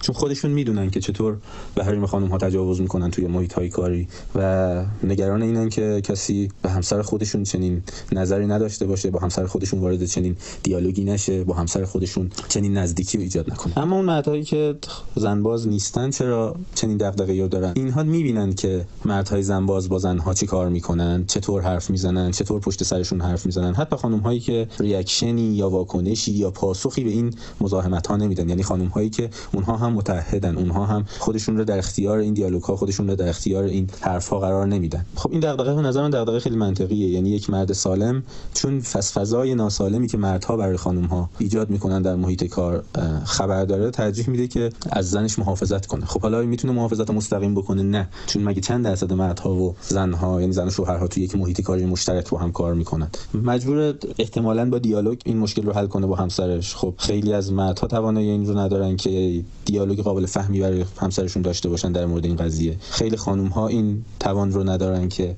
احیانا اگه این دیالوگ قابل فهم بود پذیرشش رو داشته باشن. نتیجه این میشه که از ابزار فشار و اهرم فشار استفاده کنن و اعلام کنن که مثلا فلانجا نباید کار کنه. آیا حفاظت از زن به عنوان یه انسان اول به عهده خودش نیست؟ و آیا میشه بدون رضایت یه انسان ازش حفاظت کرد؟ آیا این حفاظت به عهده ساختارهای قانونی و حکومتی نیست؟ آیا در نهایت دود آتیشی که مردا روشن کردن به چشم زنها نمیره؟ ولی این نه به معنی بیاعتمادیه نه به معنای زیاده خواهیه. این یه محافظت طبیعیه که اتفاق میفته. یعنی کار دیگه از دستشون بر نمیاد. احتمالا و به نظر من اگر مشاغل همینجوری که داره از حالت در واقع اداری و دولتی خارج میشه کم کم و سمت مشاغل شخصی و آزاد پیش میره احتمالا اگر یک مردی بتونه فضایی کاری ایجاد کنه که همسرش هم نه اینکه کار مستقیم با خودش بکنه تو مجموعه کاری خودش باشه احتمالا دغدغش خیلی کمتر میشه و این محدودیت ها خود به خود کمتر میشه. چون اونجا خودش هست و فکر می‌کنه اگر مردی خواست هر نوع تجاوزی به همسرش بکنه می‌تونه حمایت کنه و حتی اصلا اجازه نده که رخ بده.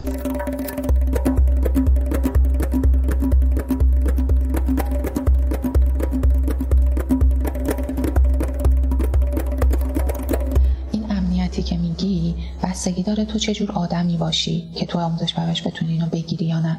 من فکر می‌کنم اگر آدم جوونی هستی تو نسل جدیدی با افکار جدیدی آموزش پرورش واقعا به امنیت روانی نمیده. چون فضای درونی فضای مخدوشیه. یعنی فضای درونی به تو اینو میده که اگر رسمی باشی باید سی سال کار کنی.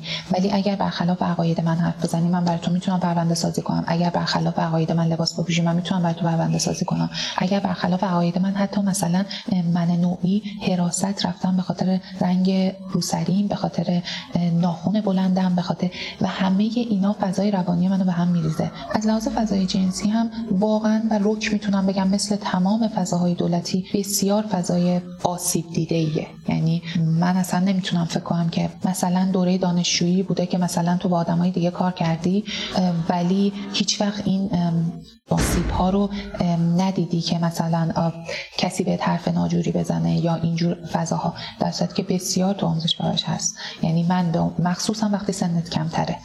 من الان فکر می‌کنم سی سال یا سی یک سالم میشه. من خب از 21 سالگی تو آموزش پرورش بودم. هرچی سنت بیشتر میشه خب شاید مختصات محیط رو بیشتر یاد می‌گیری. بیشتر درو بودن رو یاد می‌گیری تو فضا. ولی از این لحاظ که فکر کنی از لحاظ جنسی ایمنی نه اصلا اینجوری من به شخص الان بالای پنج ساله شاید توی فضای اداره منطقم و اداره کل نمیرم. کاملا حقم داره خورده میشه. برای رتبه بندی مثلا باید یه سری مدارک ببرم ولی از اینکه فضا فضای کثیفیه دوست ندارم پامو بزنم توش. یعنی من فکر کنم بار اولی که اداره کل رفتم تو سن 23 4 سالگیم بود و انقدر اتفاق ناخوشایندی برای من افتاد که من بعد از اون هیچ وقت اداره کل نرفتم مگر با کسی. با دوستی با پدری مادری چیزی اینجوری. در نه اون چیزی که از بیرون میگن این فضا فضای زنونه و ایمن و فلانیه برای امثال منی که کادرم. اگر دبیر باشی باز دغدغت کمتره. ولی منی که کادرم منی که باید با منطقه در ارتباط باشم باید با اداره کل در ارتباط باشم. چون مدرسه شاهدم باید با بنیاد شهید در ارتباط باشم. نه اصلا اینجوری نیست.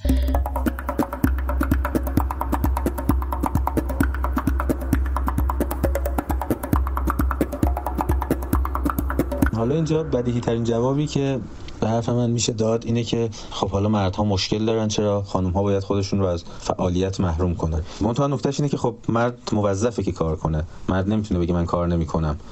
مرد مجبوره که هزینه زندگی رو بده و باید کار کنه. مثل اینه که شما یه رانندگی یک سفر تفریحی رو انجام بدید یا یک رانندگی یک سفر اجباری رو. سفر تفریحی رو میشه به خاطر بدی آب و هوا نمی‌دونم خرابی جاده خرابی مثلا جزئی ماشین به تعویق انداخت. اما یه سفر حیاتی رو نمیشه انجام بده. کار مرد در واقع ضروری و قطعیه. حتما باید انجام بده. کار خانم در کمینه ترین حالتش اینه که وظیفش نیست. در نتیجه اون کسی که یعنی خانواده رو کمتر با آسیب مواجه می‌کنه باید انصراف بده دیگه. به خاطر همین این نگاه فقط نگاه مرد به زن نیست. این نگاه زن به مردم همینه. یعنی خیلی از آقایون هم همین مشکل رو داره نمیفهم. یعنی چی؟ می‌خوای چی بگی؟ آقا بگی نمی‌خوای واسه خودت کسی بشی؟ ها؟ نمی‌خوای مثل زنای مردم یه سری تو سرا در بیاری واسه خودت؟ بحث الان هم نیست. حالا موقعیت به خوبی پیش اومده. من میلیون ها بار دارم میگم بابا یه حرکتی بزن یه کاری بکن. نمیفهم. ببین آقا جان می‌دونی مشکل اصلی تو چیه؟ مشکل تو اینه که اعتماد به نفس ندارم اگه تو طول مدت زندگی مشترکمون یه حرف حسابی زده باشه همینه. همه سوتیایی که میدی آوا جان بابت اینه که اعتماد به نفس نداری و من هر چقدر سعی می‌کنم اینو تو منتقل بکنم فکر می‌کنم من دشمنتم. آوا جان دارم حرف می‌زنم. یه دقیقه. دارم حرف یه دقیقه یه دقیقه. ببین محسن جون اگه من اونی نیستم که تو می‌خوای می‌بینی که دارم همه تلاشمو می‌کنم. بابا امروز گوهریان اومد برگشت گفت همه محصولات ما فرمن فرومنه من یه یاد سفره حق افتادم. فرمن فرومن مرد و زن دیگه. یهو برگشتم گفتم بیاین همه محصولات بچینین تو سفره عقد. اونم یهو برگشت گفت براوو به خدا اگه من می‌دونستم اینطوری میشه هیچی نمی‌گفتم. بابا من دیدم ذهنش مشغوله یعنی خودش گفت ذهنم مشغوله. گفتم یه چیزی بگم دلش واشه. اسم بچه‌ش چی بود؟ اسم بچهش ملارینه ببین من این. چیزی رو که می‌خوام دختره؟ بهتون آره دختره. بچهش دختره. من می‌خوام تو زنشو دیدی؟ من زنشو دیدم. بله. کجا؟ توی سفر آلمان زن ایشون رو من دیدم. تو که گفتی سفر آلمان کاریه. الان هم دارم میگم سفر آلمان کاری بود. خانم آقای گوهریان یه شرکت بزرگ داره به چه عظمت؟ چه شرکتی شرکت هندلینگ. می‌دونی هندلینگ چیه آوا جان؟ ببین محسن اگه از این پرفیس استفاده باشه به من خدا باش شاید اگه نداری حرف بزنم خودم می‌زنم به برق خیلی خوب یکم. آب بده بخورم. ها؟ یکم آب بده بخورم. اه. ببین آوا ما تا حالا هزار بار نشستیم با هم درباره ده هزار تا چیز حرف زدیم. هر وقت تو به من اعتماد کردی و اون راهی رو رفتی که من گفتم دیدی؟ حتی ماجرا به اون بزرگی. قضیه ختم خیر شد. راسوریس شد رفت به کارش. درست هم راسوریس شد. اما هر وقت زدی به خاکی و کار دیگه ای کردی همه چیز خراب شد. آوا جان میشنوی؟ همه چی خراب شد. آوا ازت خواهش می‌کنم. ازت خواهش می‌کنم به من اعتماد کن. یعنی چی؟ ببین یعنی یعنی تو باید آوا سعی کنی okay باشی. من okay ام خب نیستی دیگه. نه نه نه نه نه اینکه کلا okay نیستی هیچ وقت. هستی ولی باید بیشتر okay باشی. مگه من چمه؟ چمه؟ آوا جان قربونت برم. غریبه بینمون نیست. تو اصلا کلا تو باغ نیستی. باغ؟ باغ باغ. باغ ما. آوا آوا جان تو به من اعتماد داری یا نه؟ تو برای اینکه به من بگی اعتماد داری باید فکر کنی. خیلی خوب دارم بگو. آوا حالت خوبه؟ ممنون. آوا چته؟ کجا داری میری؟ الان می‌خوای چیکار بکنی؟ من الان باید چیکار کنم؟ بشین اونجا به حرف من گوش کن. آوا جان تو باید تحقیق کنی. پدرم یک فرد اه، اهل جنگ مذهبی.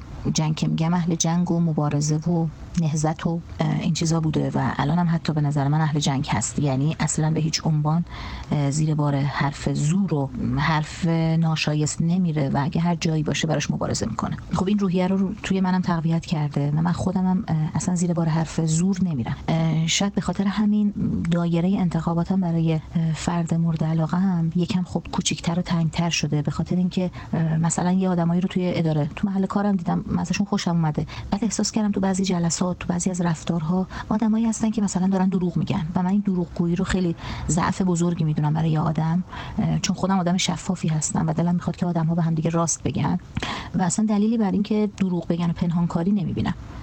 و احساس می‌کنم که مردی که مثلا دروغ بگه یا اینکه مثلا ترسو باشه زیر بار حرف زور بره خب به درد من نمی‌خوره. شاید به درد یه خانم دیگه بخوره که اونم ساکته و آرومه و نمی‌دونم اهل حرف زور هستش. من همچین شخصیتی ندارم. البته الان دارم یه نکته رو یادم میاد که خیلی از خواستگارای من آدمای خیلی قد و از اینا که سرشون همش می‌گرفتن بالا مثلا بودن. خب شاید منم شخصیتی داشتم که برای اون آدما جذاب بودم دیگه. خب چون بالاخره کسی بودم که هم زبون داشتم از حق خودم از حق بقیه همیشه دفاع کردم. خب قاعدتا اه، افرادی مثل من تمایل مردها رو برای زندگی مشترک کمتر میارن بالا. مردا اصولا مردایی که من دیدم یا تو جامعه ما این مدلیه که دلشون می‌خواد که خانم ها یکم ازشون ضعیفتر باشن تا بتونن یه ذره براشون چیره بشن. سیترشون رو قشنگتر روشون پهن بکنن و اونا حاکم همه چی باشن. شاید مردای خیلی کمتری هستن که بخوان با یه زن قوی ازدواج بکنن و اونو به عنوان یار و همراه خودشون تا آخر عمر قبول بکنن. حالا این از طرف من بود که دایره انتخاباتم خب تنگتر می‌شد. و از اون منم احساس می‌کنم آقایونم نسبت به همچین خانمهایی خب یه ذره گارد دارن دیگه. بالاخره شاید مادر خودشون دیدن خواهر خودشون این شکلی بوده و اطرافیانشون اینجوری بودن و از بچگی هم تو ذهنشون مثلا رفته که زن همیشه باید کمترین باشه و مرد همیشه سرتر باشه. خب این باعث میشه که خب من یکم هم خودم محتاط باشم تو این زمینه هم, هم این که انتخابام کمتر باشه و شاید اون کسایی که من خیلی دوستشونم دارم و دلم می‌خواد باشون ازدواج کنم اونا تمایلی به ازدواج با من نداشته باشن چون اونا ذهنیتشون نسبت به همسر و زندگی و اینا فرق می‌کنه. کما که این مثال بزنم که آخرین موردی که داشتم که اتفاقا خیلی هم همدیگه رو دوست داشتیم و من خیلی تمایل داشتم که با هم ازدواج بکنیم. متاسفانه ایشون نپذیرفت و دلش نخواست با من ازدواج کنه و گفتش که من دلم نمی‌خواد که همسرم رئیس باشه. دوست ندارم که همسرم از من قوی تر باشه. شاید زمین گفتگو رو باید تغییر داد. مسئله رئیس بودن نیست. مسئله تکیهگاه بودنه. مهم اینه که یه نفر باید چنان محکم باشه که قدرت اجرای تصمیم های بزرگ رو تو خودش و دیگری ایجاد کنه. دوست دارم که من حقوقم بیشتر باشه پولم بیشتر باشه و تقریبا غیر مستقیم گفت یعنی هر چی من میگم باشه دیگه. همچین چیزی رو گفت. در صورتی که من خودم تو زندگی دلم خود به طرفم رفیق باشم دوست باشم. چه اشکال حالا اصلا یه بار من مثلا یه چیزی من بگم من حرف من باشه. دو بار حرف تو باشه سه بار حرف من باشه. توی خونه با هم آشپزی کنیم با هم ظرف بشوریم. یعنی یه زندگی کاملا مشترک. قهر بکنیم آشتی بکنیم اصلا حرف من باشه یه بار. چه ایرادی داره؟ خب من اینجوری میپسندم.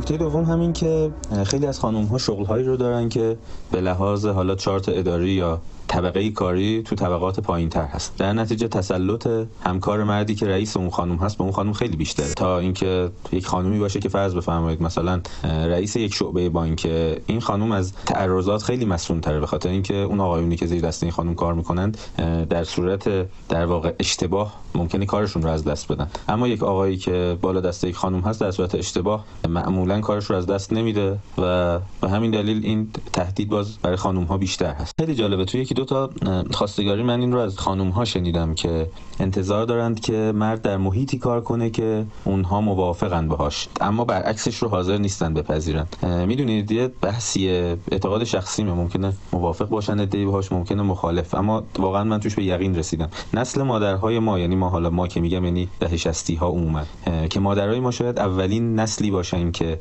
وارد اجتماع شدن و رسما شاغل شدن انقدر توسط همسراشون توسط پدرشون توسط برادرشون توسط همکار مردشون تحت سلطه قرار گرفتن و ظلم شده بهشون که حالا افتادن به جبران. این جبران به لحاظ روند منطقی حقشونه. اما این رو باید در نظر گرفت که اگر این اتفاق بخواد بیفته این چرخه تکرار میشه دیگه. یعنی دوباره 20 سال دور دست این هاست و توپ دست این هاست و بعد دوباره برمیگرده به سمت آقایون و این تلافی دوباره تلافی. یعنی تا ابد این چرخه باید ادامه پیدا کنه. خیلی از مادرهای نسل ما کار کردن تمام داراییشون آوردن تحویل همسرشون دادن محیط کارشون رو به خاطر اینکه همسرشون حساسیت بیجا داشته ترک کردن و این خب یه در واقع تضاد طبقاتی ایجاد کرده. آقایون کاملا مسلط شدن بیش از اون چیزی که شرع و عرف خواسته. فرض کنید یه مثلا خانم متولد دهه سی متولد دهه چل کار که کرده قطعا وقتی می‌خواستن خونه بخرن اومده پس اندازهاش رو گذاشته وسط پولهاش رو هزینه کرده. بعد خیلی از اون آقایون سهم اون خانم رو رعایت نکردن. اون میزانی که مشارکت کرده مثلا به لحاظ مالکیت حقیقی اون ملک بهش اختصاص ندادن. این باعث شده که خب مادرها دخترهاشون رو توصیه کردن که اشتباه ما رو نکنید و دخترها دارن در واقع توصیه مادرانه گوش می‌کنن. متا از اون ور افتاده دیگه. کم کم هی شدید میشه شدید میشه. می‌رسه به اینجا که نه تنها مشارکتی تو هزینه های زندگی دوست ندارن بکنن بلکه می‌خوان این رو تبدیل کنن به در واقع یک پسنداز شخصی پسنداز شخصی که هیچ وقت مشارکتی نخواهد شد. و بعد این لطمش اینه که خب حالا برعکس اون دوره قبل میشه دیگه. مرد میره توی انزوا و مرد میره توی در واقع فشار به خصوص مالی و بعد هم فشار روحی. و این حالا خودش مشکلات بعدی رو از زندگی ایجاد می‌کنه. در واقع الان یک موقعیتیه که این فضا رو حداقل جامعه امروزی به خانم ها میده که تلافی کنند. منتهای نکته ای داره دیگه. این تلافی داره رو نسلی اتفاق میفته که اونها این ظلم رو به خانم ها نکردن. یعنی فرزندان اون نسل هستن. خب وقتی کسی ظلمی نکرده و بهش ظلم میشه به صورت طبیعی میاد تلافیش می‌کنه. به همین دلیل من فکر می‌کنم این چرخه همینجور ادامه پیدا خواهد کرد. یعنی تا ابد نسل بعدی دوباره مردسالار خواهد شد. دوباره یک مدت سواره و بعد دوباره زنها مسلط میشن دوباره زنها این کار رو تکرار می‌کنن و همینجور تا ابد خواهد رفت دیگه.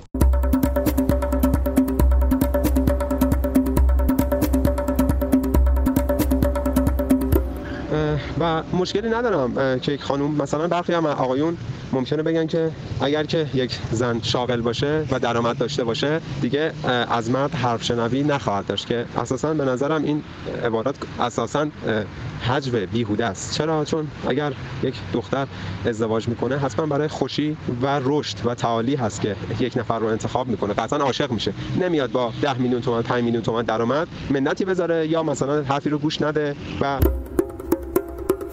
و آره صحبت شغلی داری فیش حقوقی داری ولی شأن اجتماعی رو واقعا قبول ندارم. مخصوصا توی این دو سه سال کرونا فکر نمی کنم دیگه کسی باور داشته باشه معلمی شأن اجتماعی داره. من فکر می‌کنم بیشتر از اینکه ما توی اجتماع شأنمون خیلی پایین اومده و هست اصلا پایین هست چون هم از لازم مالی بسیار سطح پایینی داریم هم معمولا آموزش پرورش گزینش های درستی نداره و آدم های خیلی سطح پایین رو هم می‌گیره. به خاطر اینکه فکر می‌کنم دوست داره سیستم سیستم فلجی باشه. من دارم با ده سال سابقه کار حقوق زیر چهار تومن می‌گیرم. ولی دارم ماهیانه کلی از نتم استفاده می‌کنم کلی از گوشیم استفاده می‌کنم از لپتاپم از اعصابم از تمام ساعت های روزم. ببین واقعا من پنجشنبه جمعه دیگه ندارم. تابستون ندارم عید ندارم. 24 ساعت من الان دانش آموزا هستن.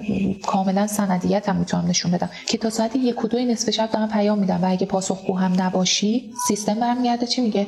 میگه وزیر گفته. وزیر گفته دو نصف شب به شما پیام دادن باید پاسخگو باشی. و این واقعا به نظر من از همه لحاظ هم سیاست جامعه است ما دم دستی باشیم. هم اینکه همه خانواده ها میگن برو معلمی پس بعدا می‌خوای شوهر کنی؟ بچه داشی؟ نمی‌دونم. شوهرداری تو یک برمیگرده خونه. خدا شاید من تا حالا یک به خونه ندیدم. یا مثلا اینکه همه نمی‌دونم روزا تعطیلی برف میاد تعطیلی بارون میاد تعطیلی. من به شخص تجربه ای که تو منطقه خودم داشتم این نبوده. حالا شاید مناطق دیگه متفاوته شاید سمت های دیگه متفاوته نمی‌دونم.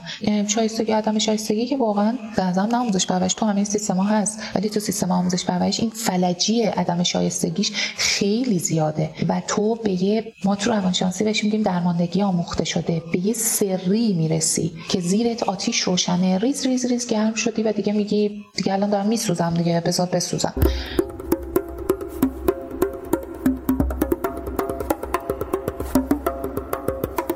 یه نکته هم که خیلی مهمه اونم این که به هر حال شغل باید یک آورده ای داشته باشه. آورده روحی آورده مالی آورده اجتماعی. آورده شغل یه مرد در یک خانواده در حد اقل ترین شکل تأمین کل یا بخشی از هزینه زندگیه. آورده کار یک خانوم هم باید مشخص باشه. اشکال نداره اصلا بحث مالیش نیست.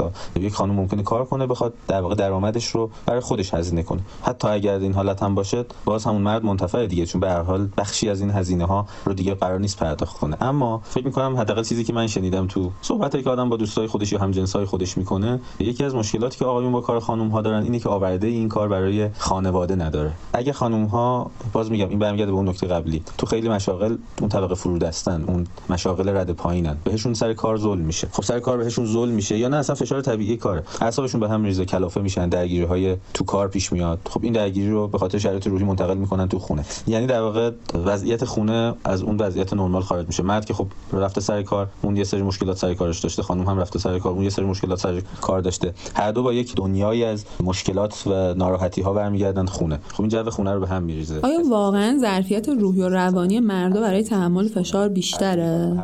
یعنی قدرت تاباوری و مدارا و صبوریشون بیشتره؟ یعنی مردا در قبال درد سکوت بیشتری می‌کنن؟ آیا زمان بازنگری تو بعضی پیشفرزا نرسیده؟ کسی نیست کسی آروم کنه کسی نیست مثلا حرف اون یکی رو گوش کنه. هر دو یک عالم حرف دارن وقت برای این حرف زدن نیست. چرا؟ چون چه می‌دونم مشق بچه مونده نمی‌دونم غذا نیست نمی‌دونم خونه نامرتبه. یا بلافاصله باید بگیرن بخوابن فردا صبح برن سر کار. یعنی این قضیه هم هست. این قضیه هم به نظر من معضل سازه. اگر خانم ها در واقع شغلی داشته باشند که آرامش روحی براشون برمقام بیاره یعنی البته این مورد رو هم دیدم دیگه. چند مورد دیدم که خانمی که سر کار میره انقدر از کارش راضیه که انرژیش بیشتر میشه به جای اینکه کمتر میشه. خب وقتی برمیگرده هیچ مرد عاقلی مانع کار اون خانم نخواهد شد. باز میگم مرد مجبوره. یعنی مرد حتی اگه با انرژی منفی برگرده خونه مجبور کار کنه. هیچ گزینه دیگری نداره. ولی خانم 100 درصد مجبور کار کردن نیست.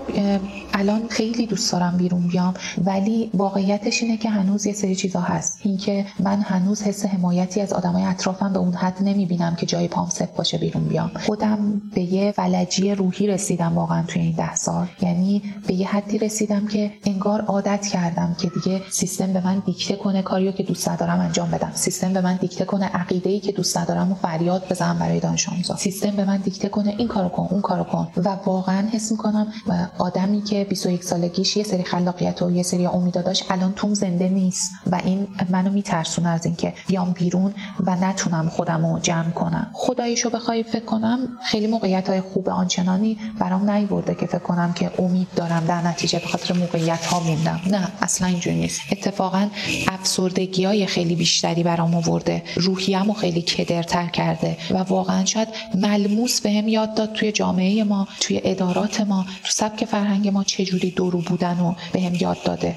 و شاید من هم الان قشنگ می‌دونم چجوری باید توی اداره صحبت کنم و درو باشم که حرفم پیش بره. ولی واقعا به خاطر موقعیتش نیست.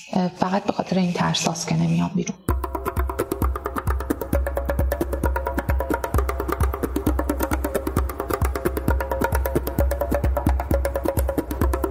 در فضای مبانی اسلامی ما زن می‌تونه شاغل باشه. ما اصلا مشکلی توی این فضا نداریم. بحث ما این نیست که اسلام اجازه میده زن شاغل باشد یا نه. زن می‌تونه شغل داشته باشه شغل های متناسب با روحیات زنانه خودش رو انتخاب بکنه. می‌تونه معلم باشه می‌تونه طبیب باشه می‌تونه مشاوره بده می‌تونه کار فرهنگی بکنه. اما نکته مهم اینه که این شغل ها و کلا فعالیت های مختلفی که یک زن انجام میده او رو از هویت خودش خارج نکنه. اون شغل ملاک برتری زن در جامعه تلقی نشه. زن با هویت خودش در جامعه اظهار فضل و برتری بکنه. با هویت خودش در جامعه و در خانواده نقش آفرینی ویژه انجام بده. زن می‌تواند شاغل باشد مشروط بر اینکه در هویت خودش این شغل و این بروزات اجتماعی رو انتخاب بکنه. در غیر این صورت دیگه اون زن نمی‌تونه نقش مادرانه داشته باشه نقش همسرانه داشته باشه. برای همین تو فضای اسلامی ما به نظر می‌رسه مواجهه ما با مسئله اشتغال نباید سلبی یا ایجابی reaction و واکنشی رو از جانب ما داشته باشه. یعنی ما نباید بگیم آقا اسلام می‌گوید زنان شغلی نداشته باشن. یا اسلام می‌گوید زنان می‌توانند اسلام با چی مخالفه و با چی موافقه رو از کجا بفهمیم؟ داشته باشن؟ مسئله اصلا شغل بانوان نیست. مسئله این است که این شغل به هویت او ضربه ای می‌زند یا خیر؟ اگر ضربه می‌زند اسلام به هیچ وجه اجازه این ماجرا نمیده. این که یک شغل چگونه به هویت یک زن آسیب وارد می‌کنه این تو فضای تلقی و نگاه او به جهان پیرامونی خودش بایستی مورد بررسی قرار بگیره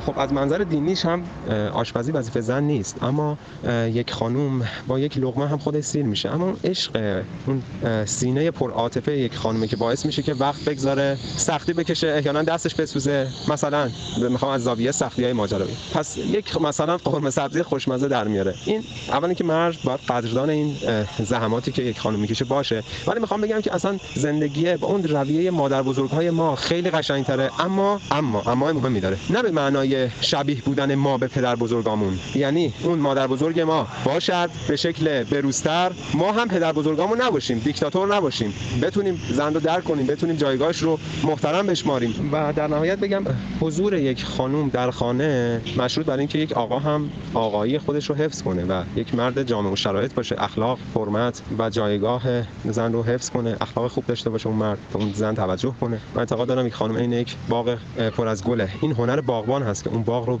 پر عطر پر تراوت کنه. ممکنه یک باقی اگر پژمرده است علتش این هست که اون باغ باغبان خوبی نداره. حالا اینجا باغبان رو تشبیه کنه به یک مرد و باغ رو تشبیه کنه به یک زندگی.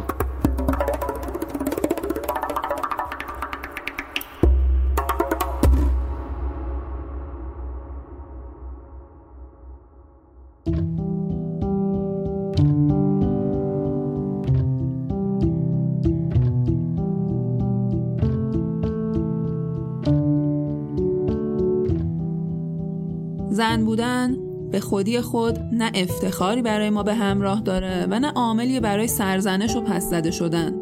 زن بودن امتیاز نیست همونطور که مرد بودن. افتخار به جنسیت و تحقیر جنسیت مثل افتخار به نسب و نژاد و پول یه نقص بزرگ جاهلانه است. من متوجه هم که تند و تیزی این حرف قبل از هر گروه و سنف و طبقه خود ما زنها رو نشونه گرفته. زن بودن نباید ابزار باجگیری باشه نه باجخواهی در هیچ حوزه‌ای نه عاطفی نه سیاسی و نه اجتماعی و حقوقی و فقهی. زنها نیمی از جهانن و مسئله زنها مسئله همه جهانه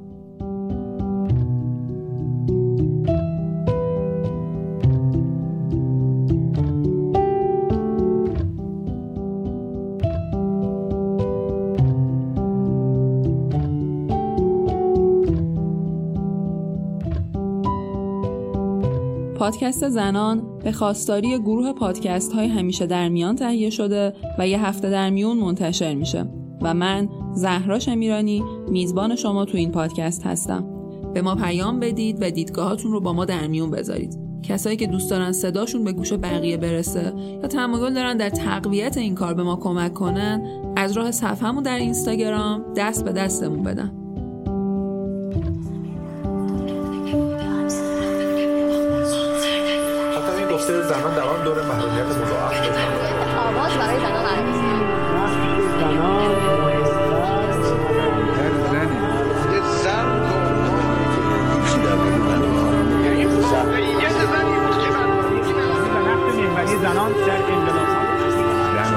چه زنان نقش حساسی سال هشت زن یه جا هستن عزیزم زن نمایش که به باغ میان که حرفای زنان است